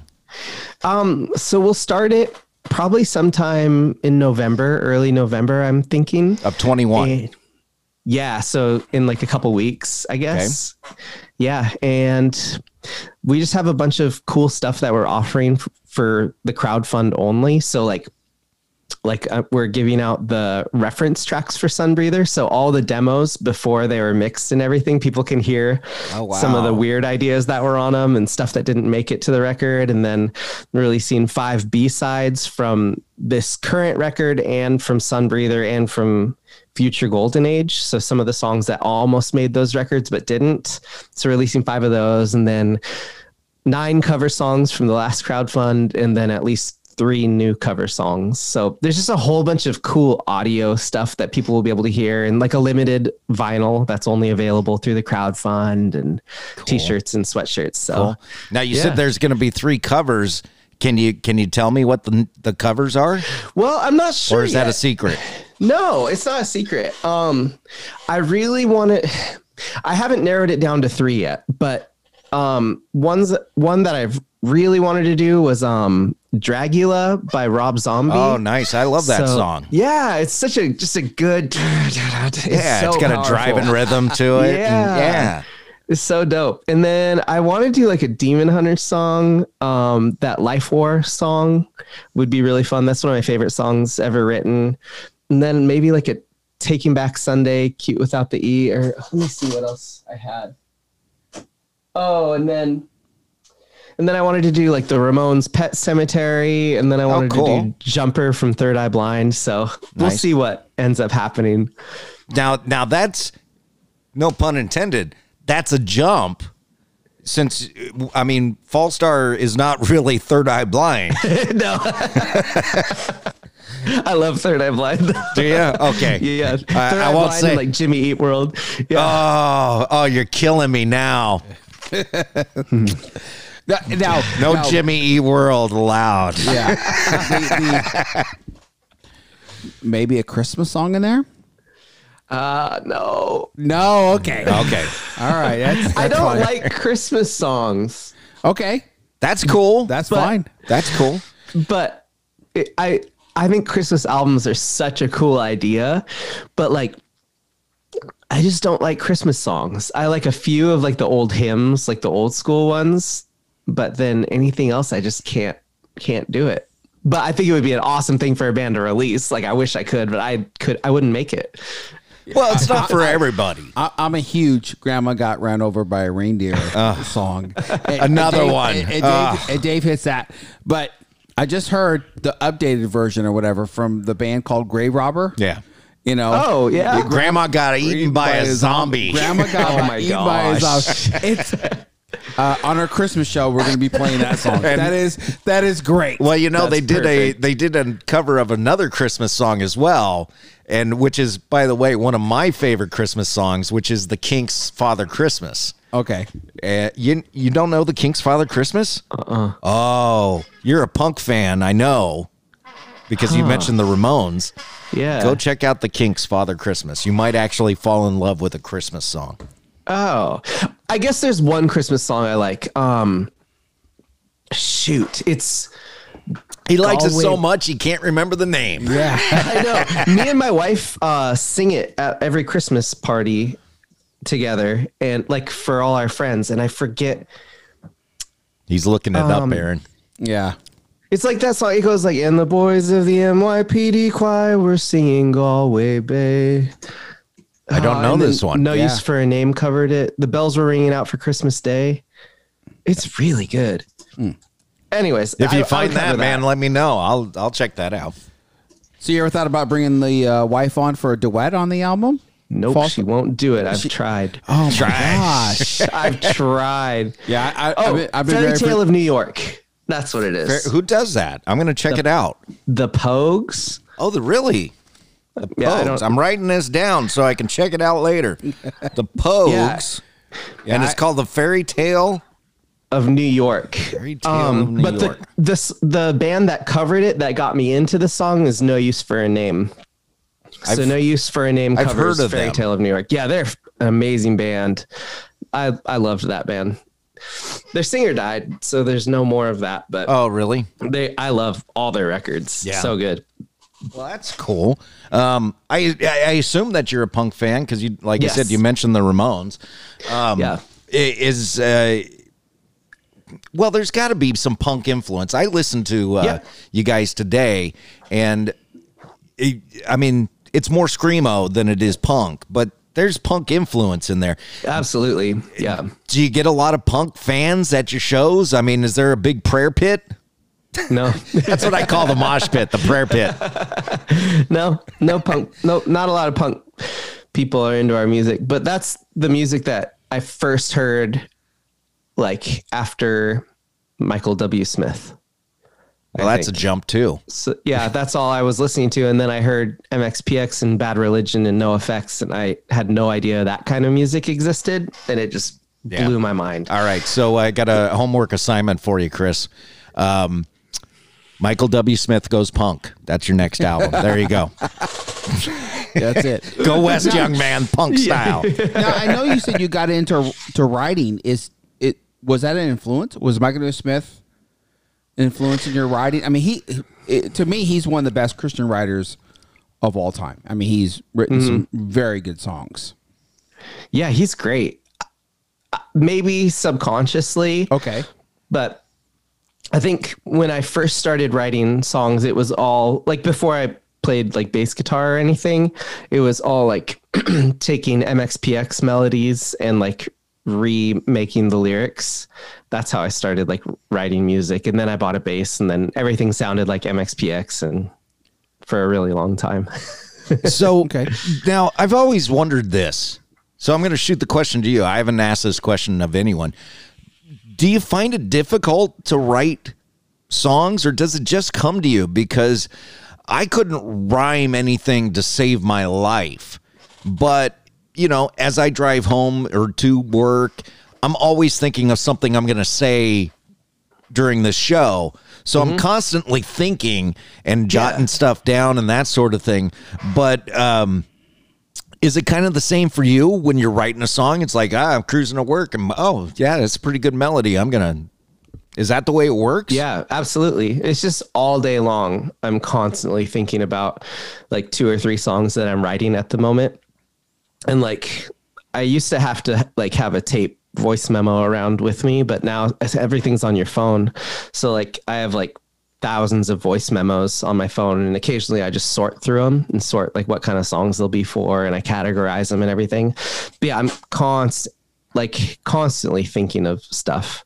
And so I write a lot of bad songs, but then I write good songs in there too. It's just like that exercise of like it's like obsessive. Like I just it's not something I try to be like, oh, I need to write this song. It's it's more just like that's what I want to do. And I've always at least for the last like 20 years, it's all I felt like I like I just need to do it. And it's not like I need to do it because I need to make a good record or like I hope someone will hear this. It's just like that's what my mind does and it has to do that for some reason. And so like I'm just constantly writing all day long. Like when I wake up in the morning, I'll have stuff and then when I'm going to bed, I'm still singing stuff into my phone, or I'll wake up in the middle of the night. I'm like, oh my gosh, there's a lead, and then like it's just constant. So do you find that your wife is like, honey, just go back to sleep enough already, all right?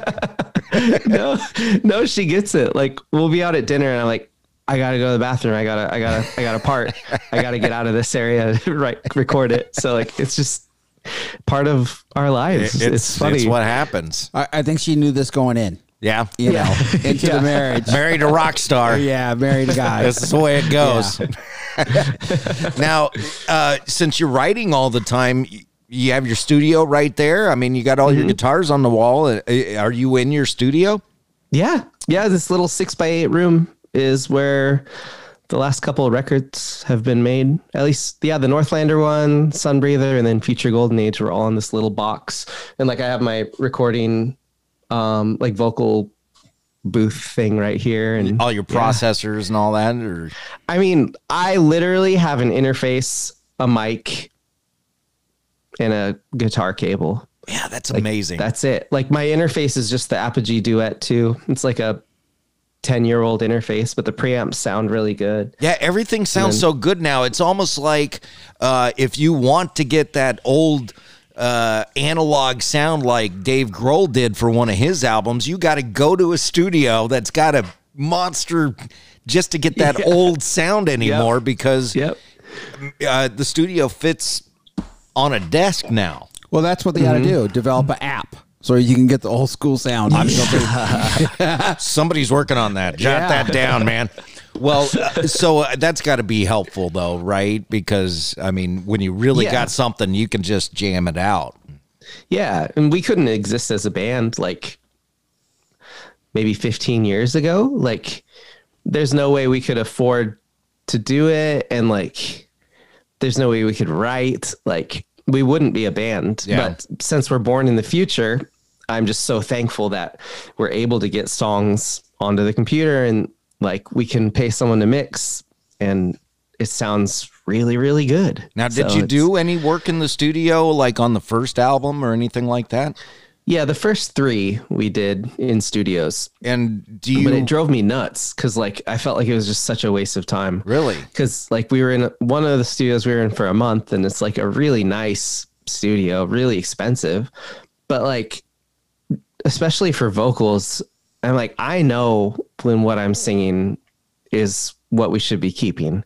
So like like I need to do it again. Like, or like, no, that one was it. I need that. And like, if someone else is telling me, like, no, try it this way or try it this way, I'm like, dude, I have thought about this for the last couple years straight. Like, I know what's best for this. So, like, it's like, I just felt like it was such a waste of time and like I can do it myself super easy. So it drove me bananas. And so when I finally resolved to just do it myself, it just made everything way easier and I so, hear you. you're, and so you're producing your own material now.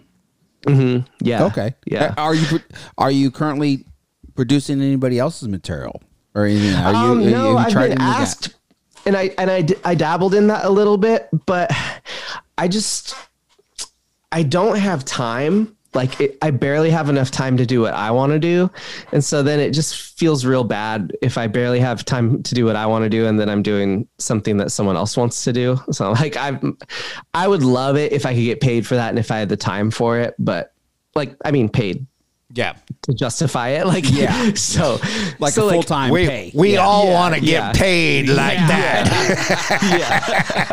Yeah, so I, I I d- I dabbled in that for a little bit and I'm like no I just I want to I want to keep music for myself and I want to do it for myself So, do you find that uh, it changes the creativity or performance doing it in your home versus doing it in a studio? Um yeah I think it's better You like it better? home. yeah Yeah. because I could take my time or like yeah it's just better and there's no stress like I know I'm not burning you know some on dollars an hour if I can't nail this part like without that stress then I'm just like it's so much easier for me to track guitars and vocals and stuff Yeah, I, I get you. I mean, it's Yeah. it's nice jumping in uh, out of bed and straight into your studio. I mean, that's a really nice thing. So- I'm like an evangelist for that for other bands. I'm like, don't pay a studio to do this. Like, you can do it. You Yeah. can do this yourself, and like, just spend your money on the mix. The mix is all that matters. So, Yeah. Uh, real quick, because I, I know we got to wrap this up. Side projects? You got any side projects going on? yeah, Northlander. Northlander. What's that one about? It's um like moody rock, a little bit spacey. Matchbox 20? Yeah, exactly. Jimmy Eat World. yeah, it's it's um more clean guitars, but still detuned pretty low. And we just have one record that's on Face Down Records, Forces of Light, and that's a really good record. and Like, it's, on it's on Spotify. Yeah, yeah, it's everywhere. Yeah. Yeah. So Northlander. Yeah, I Yeah. played. We were doing the Rock Salt Radio thing. I would, I had one song on our radio station. It's you know it's a good Oh, album. nice. Yeah, Nice. cool. It's a good Thank album. you. Yeah. Yeah, we used to do a live, well, recorded live, more radio style show. Uh, we had a Mm. radio station going, and then uh, We, we ran. It was just like you. Didn't have time. it was a lot of Yeah. work. Yeah, it was a lot of work. Yeah, I it, can it wasn't as good, and so we've done this um, since uh, last February, and uh, it's it's getting better and better. Yeah, we can whip know. through a show pretty quick now, where it Yeah. used to take us like three hours or so. Oh yeah. and, and even though we've known each other since we were teenagers, and we're both fifty now, Oh, that's awesome. uh, um, it took a while for us to get in sync Yeah. to each other, and now it's it's pretty easy. And so you you know how it is with you and your brother. It probably took you a while, then you know Antics he- on stage? Yeah. Oh yeah. You- do you guys mess with each other on stage? No. Oh, see, No, we I don't. would totally do that. I talk to bands that have siblings, and everybody says the same. No, we don't mess with. I would totally mess with my brother every single time. No. Oh. I mean, we all like spit on each other, but that's just like funny. That's But, like, just yeah. rock and roll. Yeah, it's just right. It's just supposed to be wet and sweaty. Yeah. but yeah, no, we just laugh a lot. But yeah, we I don't I don't ever like touch him. Um, now again, um, you said Northlander. Uh, any future projects for that, the side project, or is that? Yeah, yeah. I I wanted to do another album in 2022, so we'll see if I can get around to it. I I had it done, but then it was just sounding too folksy, so I cut half the songs. So I have like five really good ones, and so, but I don't think I want to do an EP. Those are always like so disappointing to me when I hear like one of my favorite bands is putting out an EP. So I'm just like, uh, I mean, not that I'm not that we're anyone's favorite band, but I just want to. I like the the delivery of a full package, like a full thought process of like ten or more songs and I- something cohesive. I agree. I agree with you on that. I, I get a little disappointed when like uh, uh, Vector Vector just put out an album, and I'm a huge Vector fan, and I love this album. And I was a little disappointed that it was only 47 minutes long.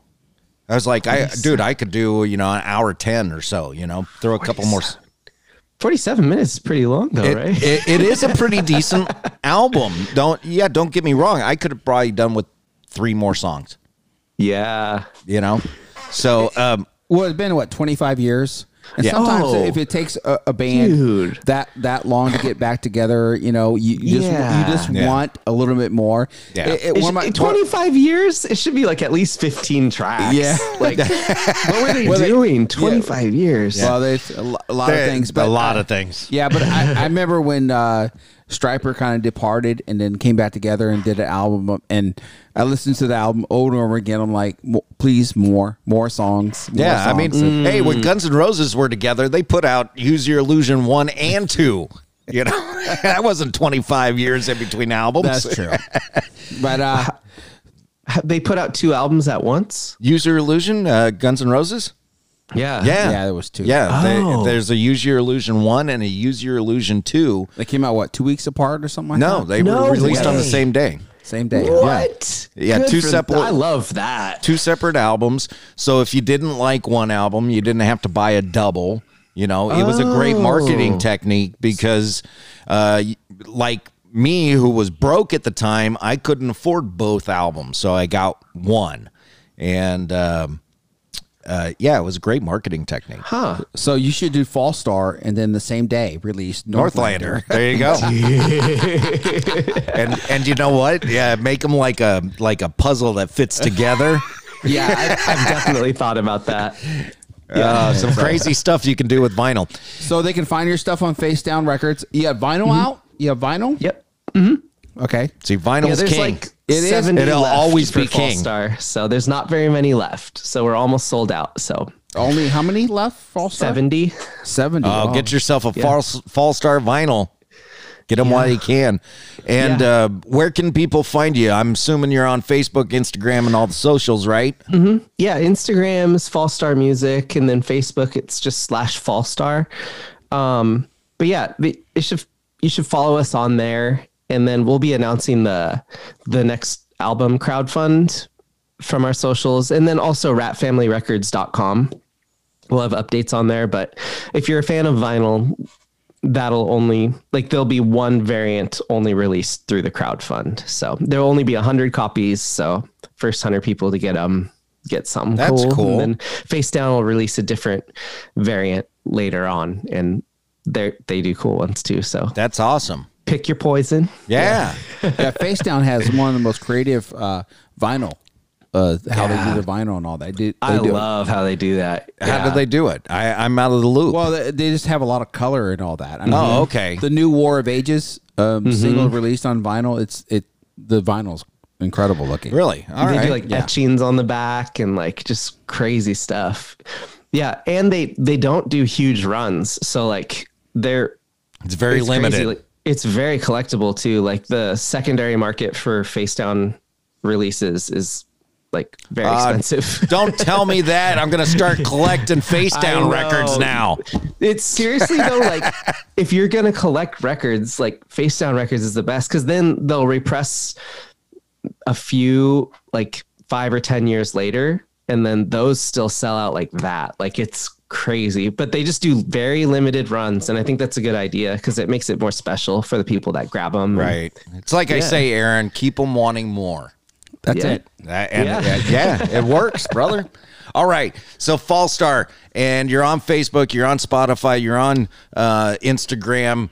Uh, New Poor- al- new album coming out in 2022. Get in Yep. on the the Kickstarter crowdfunding. I'm I'm assuming it was Kickstarter. uh indiegogo Indiegogo. Okay. yeah yeah Uh, and when's the next run of shows?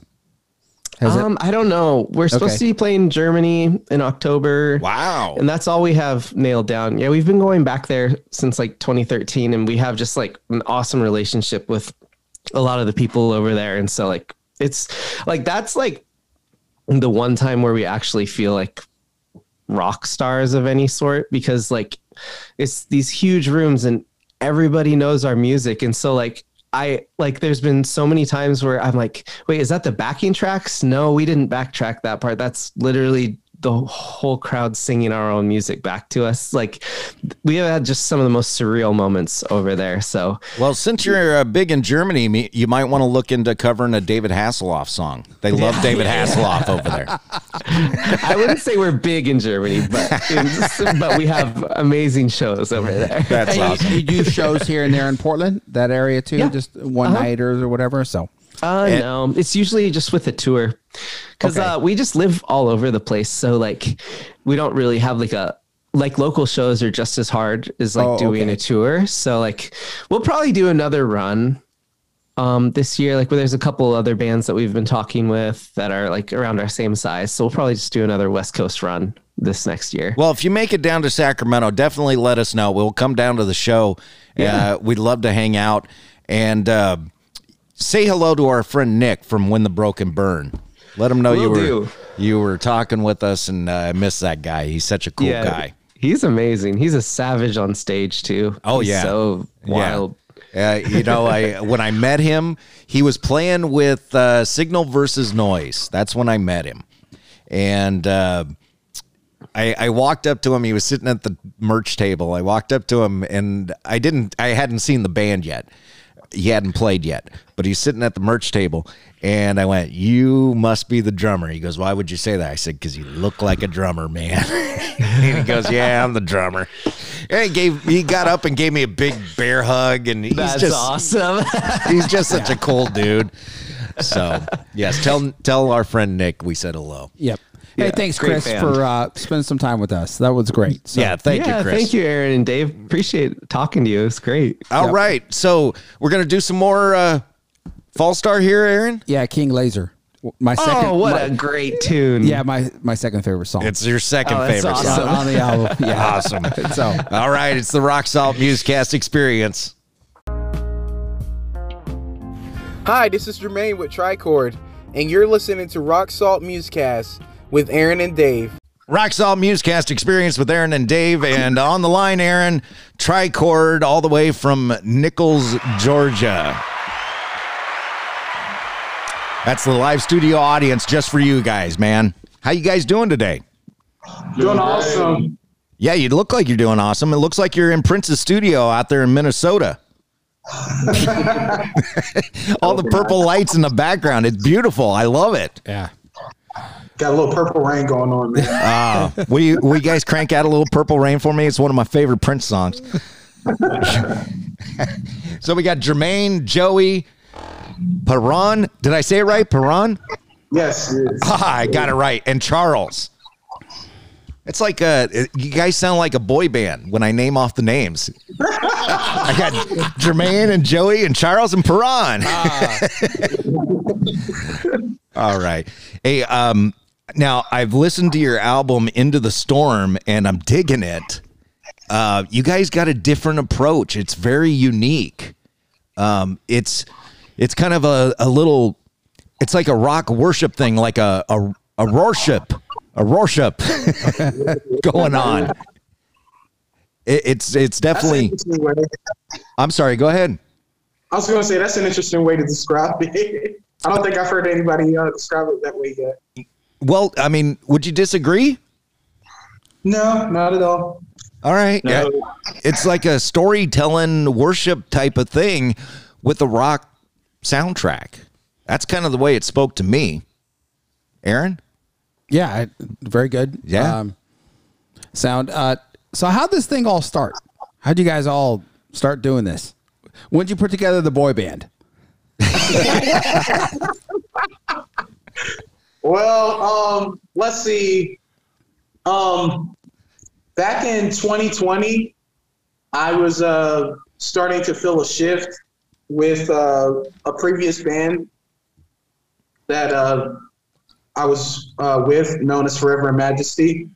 Uh, at the end of Forever Majesty, there were myself, the lead guitarist at the time, and uh, another drummer, and it was just the three of us, and I was playing bass. And uh, we ended up meeting a producer and uh, connected with him, and we knew we had to fatten up the band. So we um we started. The three of us started holding auditions, and we got a manager and uh, progressed. I think uh, the first audition we had was Joey, and we brought Joey in to play bass and to do backup vocals uh, with me. Um, then I started going to the church that Charles goes to uh, because we, my wife and I, were hired as the uh, the uh, young adult ministers of the church. And so I was like, hmm, this guy has potential. So I asked him if he wanted to be a part just so we could have an extra guitarist and uh, auditioned him. And Haran actually came a little later. The original drummer was having some uh, life issues and had to step down. And so we were looking for a drummer. And at first, I didn't want the guy, but now I don't regret taking him. But then we got Haran on the team. And so uh, now we have Charles, Haran, Joey, myself um, in the band. And when you say you didn't want him, it was because he was he's young. He's younger than all of us. Oh, okay. Well, uh, just a tip here: if you want to be a true boy band, you need one more member. Got to have five. We're working on it. Okay. We're working on it. All right, get the- working on one more member. Get the word out.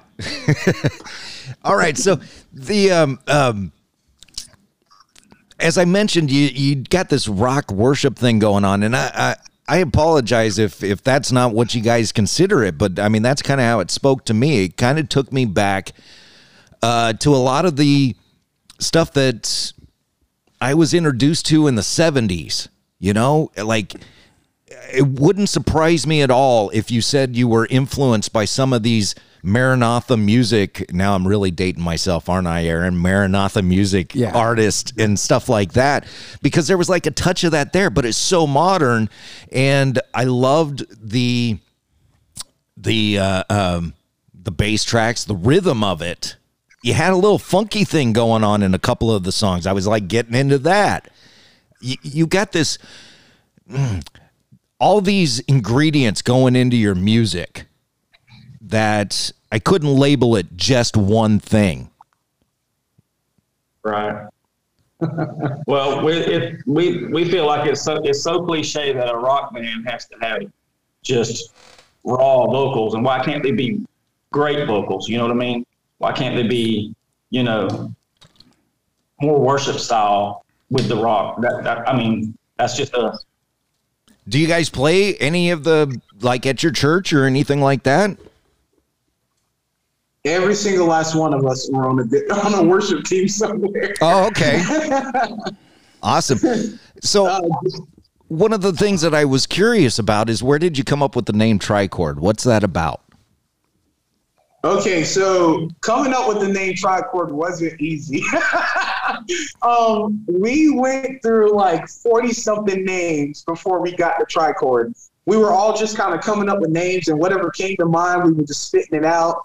And some of them were like, man, those would be cool, like song titles and stuff like that. And, but I was uh, just kind of studying my Bible one morning, just having my morning devotion time, and uh, Ecclesiastes 4:12 popped up, and I was like, "Dude, I think I got a name." and so, um, Ecclesiastes 4:12, just to paraphrase, it says, "One can stand alone to be uh, easily defeated. Two can stand, and uh, two together can stand. But a triple braided cord is not easily broken." And so that's where the name tricord came from. I, the moment I read that last line, I was like, tricord. And so with all the 40 something names that we had and we were going through, we got to like the last five name. Uh, we narrowed it down to 10, then narrowed it down to five, then narrowed it down to three. And in the top three names, tricord was in the top three names. And our manager at the time was just like, dude, let's just go with tricord. He's like, I love the verse that goes with it. I love. He's like, it fits perfectly what, what you guys are for and what you stand for and everything like that. And so we were all we all voted one more time, and Tricord ended up getting the the most votes. Now- And so now we're Tricord. In the in the uh, negotiations, you said you whittled it down to all these different names. Was it like uh, a lot of Rochambeau going on and arm wrestling and flipping quarters and you know it's like uh, we we whittled it down to tricord or I mean I love the verse. I didn't I didn't catch that at all. I didn't catch the verse thing at all, and and I'm listening to your music, and I'm going, well, they're pl-. see, I equated it to music. I'm like, they're playing way more than three chords, Aaron, and I went, you know. Uh, when I was playing guitar and I was playing some Green Day stuff, I went, Green Day should be called trichord because they only play three chords. And I'm like, these guys are playing way more than that. So uh, I equated it to music. I didn't get the, I didn't know there was a verse associated with it. But yeah, did you have a lot of Rochambeau going on and rock, paper, scissors and all that? It kind of when it got towards like the last like five names, we were all just like, no, let's put this one on there. No, we like this one. And so it was like, but it was fun. It wasn't like we were like arguing and trying to like choke each other out for the name or anything like that. it was kind of simply, we should have arm wrestled. I'm a very competitive person, so we should have did stuff like that for the name. Well, I thought you know they they have some rap in the music, they have rock, mm-hmm. and then they have some worship.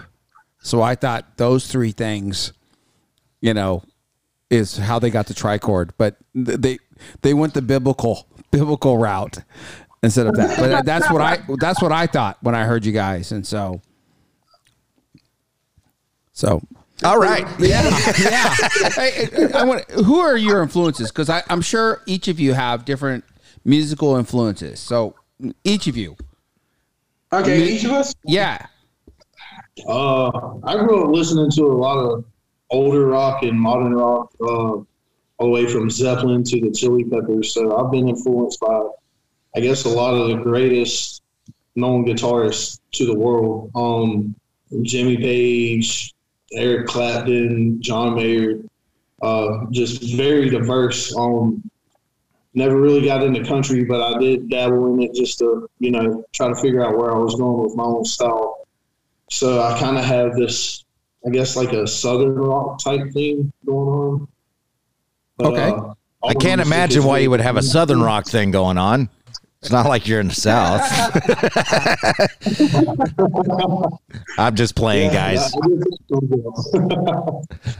Um, Uh, I grew up playing uh gospel, like listening to gospel music, a whole lot of gospel music, and uh, I grew up in a missionary church. So majority of the time I was playing like praise and worship type stuff. So, but now it's like I've got to the point where I listen to everything. So I just use out of that when I play. You know, that's what I uh, I told my son growing up when he started getting into music.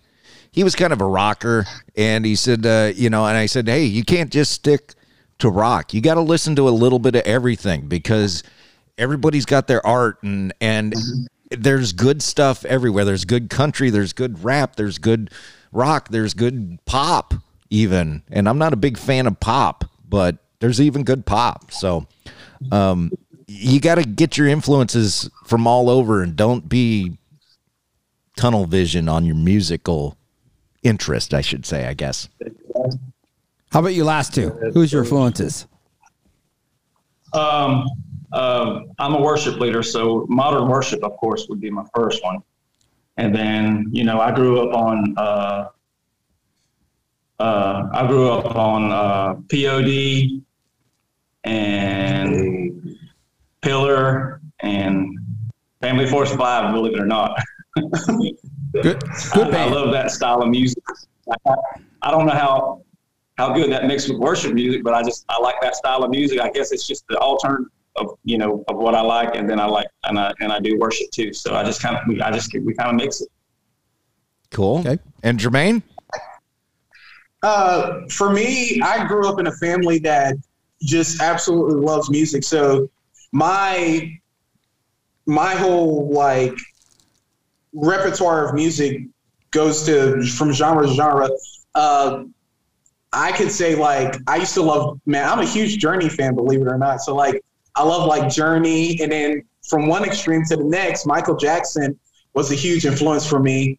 And I bet you can't guess, but Linkin Park is probably one of my biggest musical influences. Wow. Um, so I'm, I'm a huge Linkin Park fan, and for me, growing up, like one of the ways that I try to write lyrically, and I'm, I'm sure you can kind of like hear it a little bit and stuff um, from listening to the the EP. Um, I I have the heart of worship at its core with writing songs that are pleasing to God, but I also know what it's like to deal with life and how to overcome things in life uh, through Jesus Christ and all. Like, I know what it's like to be depressed. I know what it's like to want to commit suicide.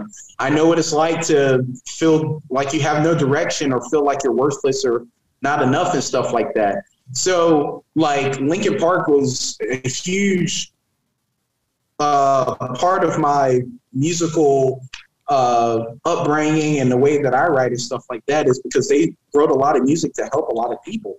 Um, there's a lot of people that were changed by their music, and I want to influence people in such a way as well.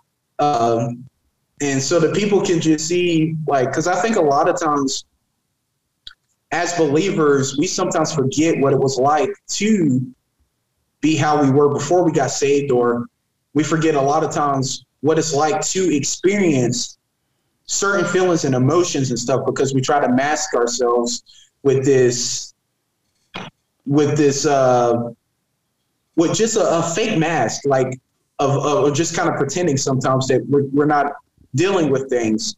And uh so i want to try to so my musical influences have everything to do with that and being able to write to that caliber. Like I used to love Eminem too. Eminem and Lil Wayne, just the way they wrote, um, and how clever they were lyrically and stuff. Um, and I, I I look up to a lot of those people, uh, or whatever. Well, I, I got to ask you because you mentioned Linkin Park, and I'm gonna kind of like this is gonna be out of left field, Aaron. Uh, I just want to ask you, since Chester died, do you think that Linkin Park should continue get a new lead singer, not call themselves Linkin Park, because you can't have Linkin Park without Chester, right, Jermaine? Yeah, absolutely. But um, oh, continue. Sorry. no, I was going to say put a solid lead singer in there, rename the band like they did, like say with Audioslave or something like that, and um, those guys should continue making music because they're all talented. Yes, I agree 100%. Um, and like I said, a lot of their music was like, it really like shaped and molded my creativity with the way that I write and try to go after music. It, a lot of their music really helped me through some really tough, depressing, and sometimes suicidal times in my life. Uh, because they said the words that I were hard for me to find, if that makes sense. Yeah. So I think that, yeah, like you said, they're all incredibly talented, talented people who should definitely keep making music. I, I think I agree. I think they should. I, I, would really like something new from those guys, and it's okay. Uh, you, like I said, don't call it Linkin Park. Just name it something else and put a solid lead guy in there and keep going. Because I, I think, man, I think they got it. So, yeah.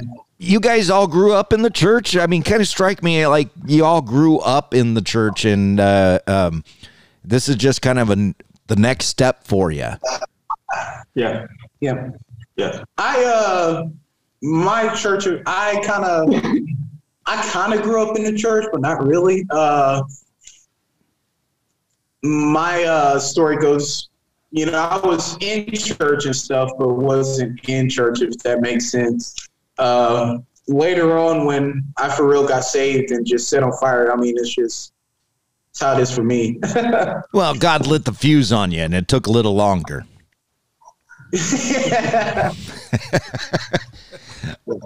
hey, um, I want to play a song here. Which uh, do you have one lined up, Aaron? Because no. I got an idea. If you if you don't, no, what? we're we're gonna go with Drown. We're gonna. New, oh, you're gonna go with Drown right out of the chute, man. Right you're gonna chute. go. All right, yeah. he's gonna go big, guys. we'll come back and talk to Tricord about Drown because I do want to talk about that uh, in just a minute. But here it is Drown from Tricord on the Rock Salt Musecast Experience.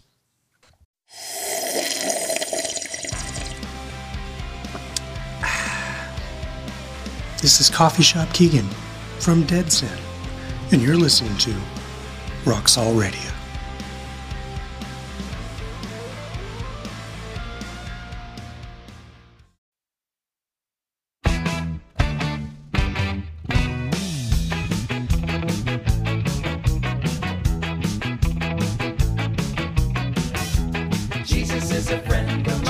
Jesus is my friend.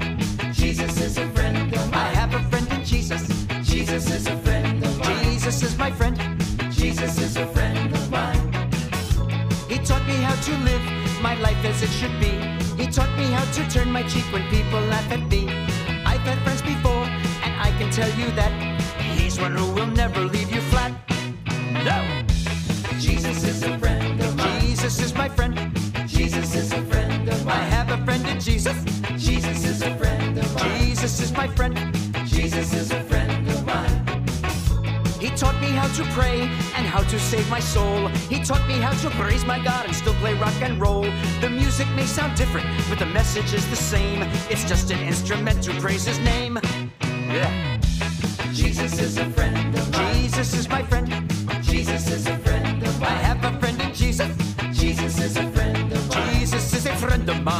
Jesus is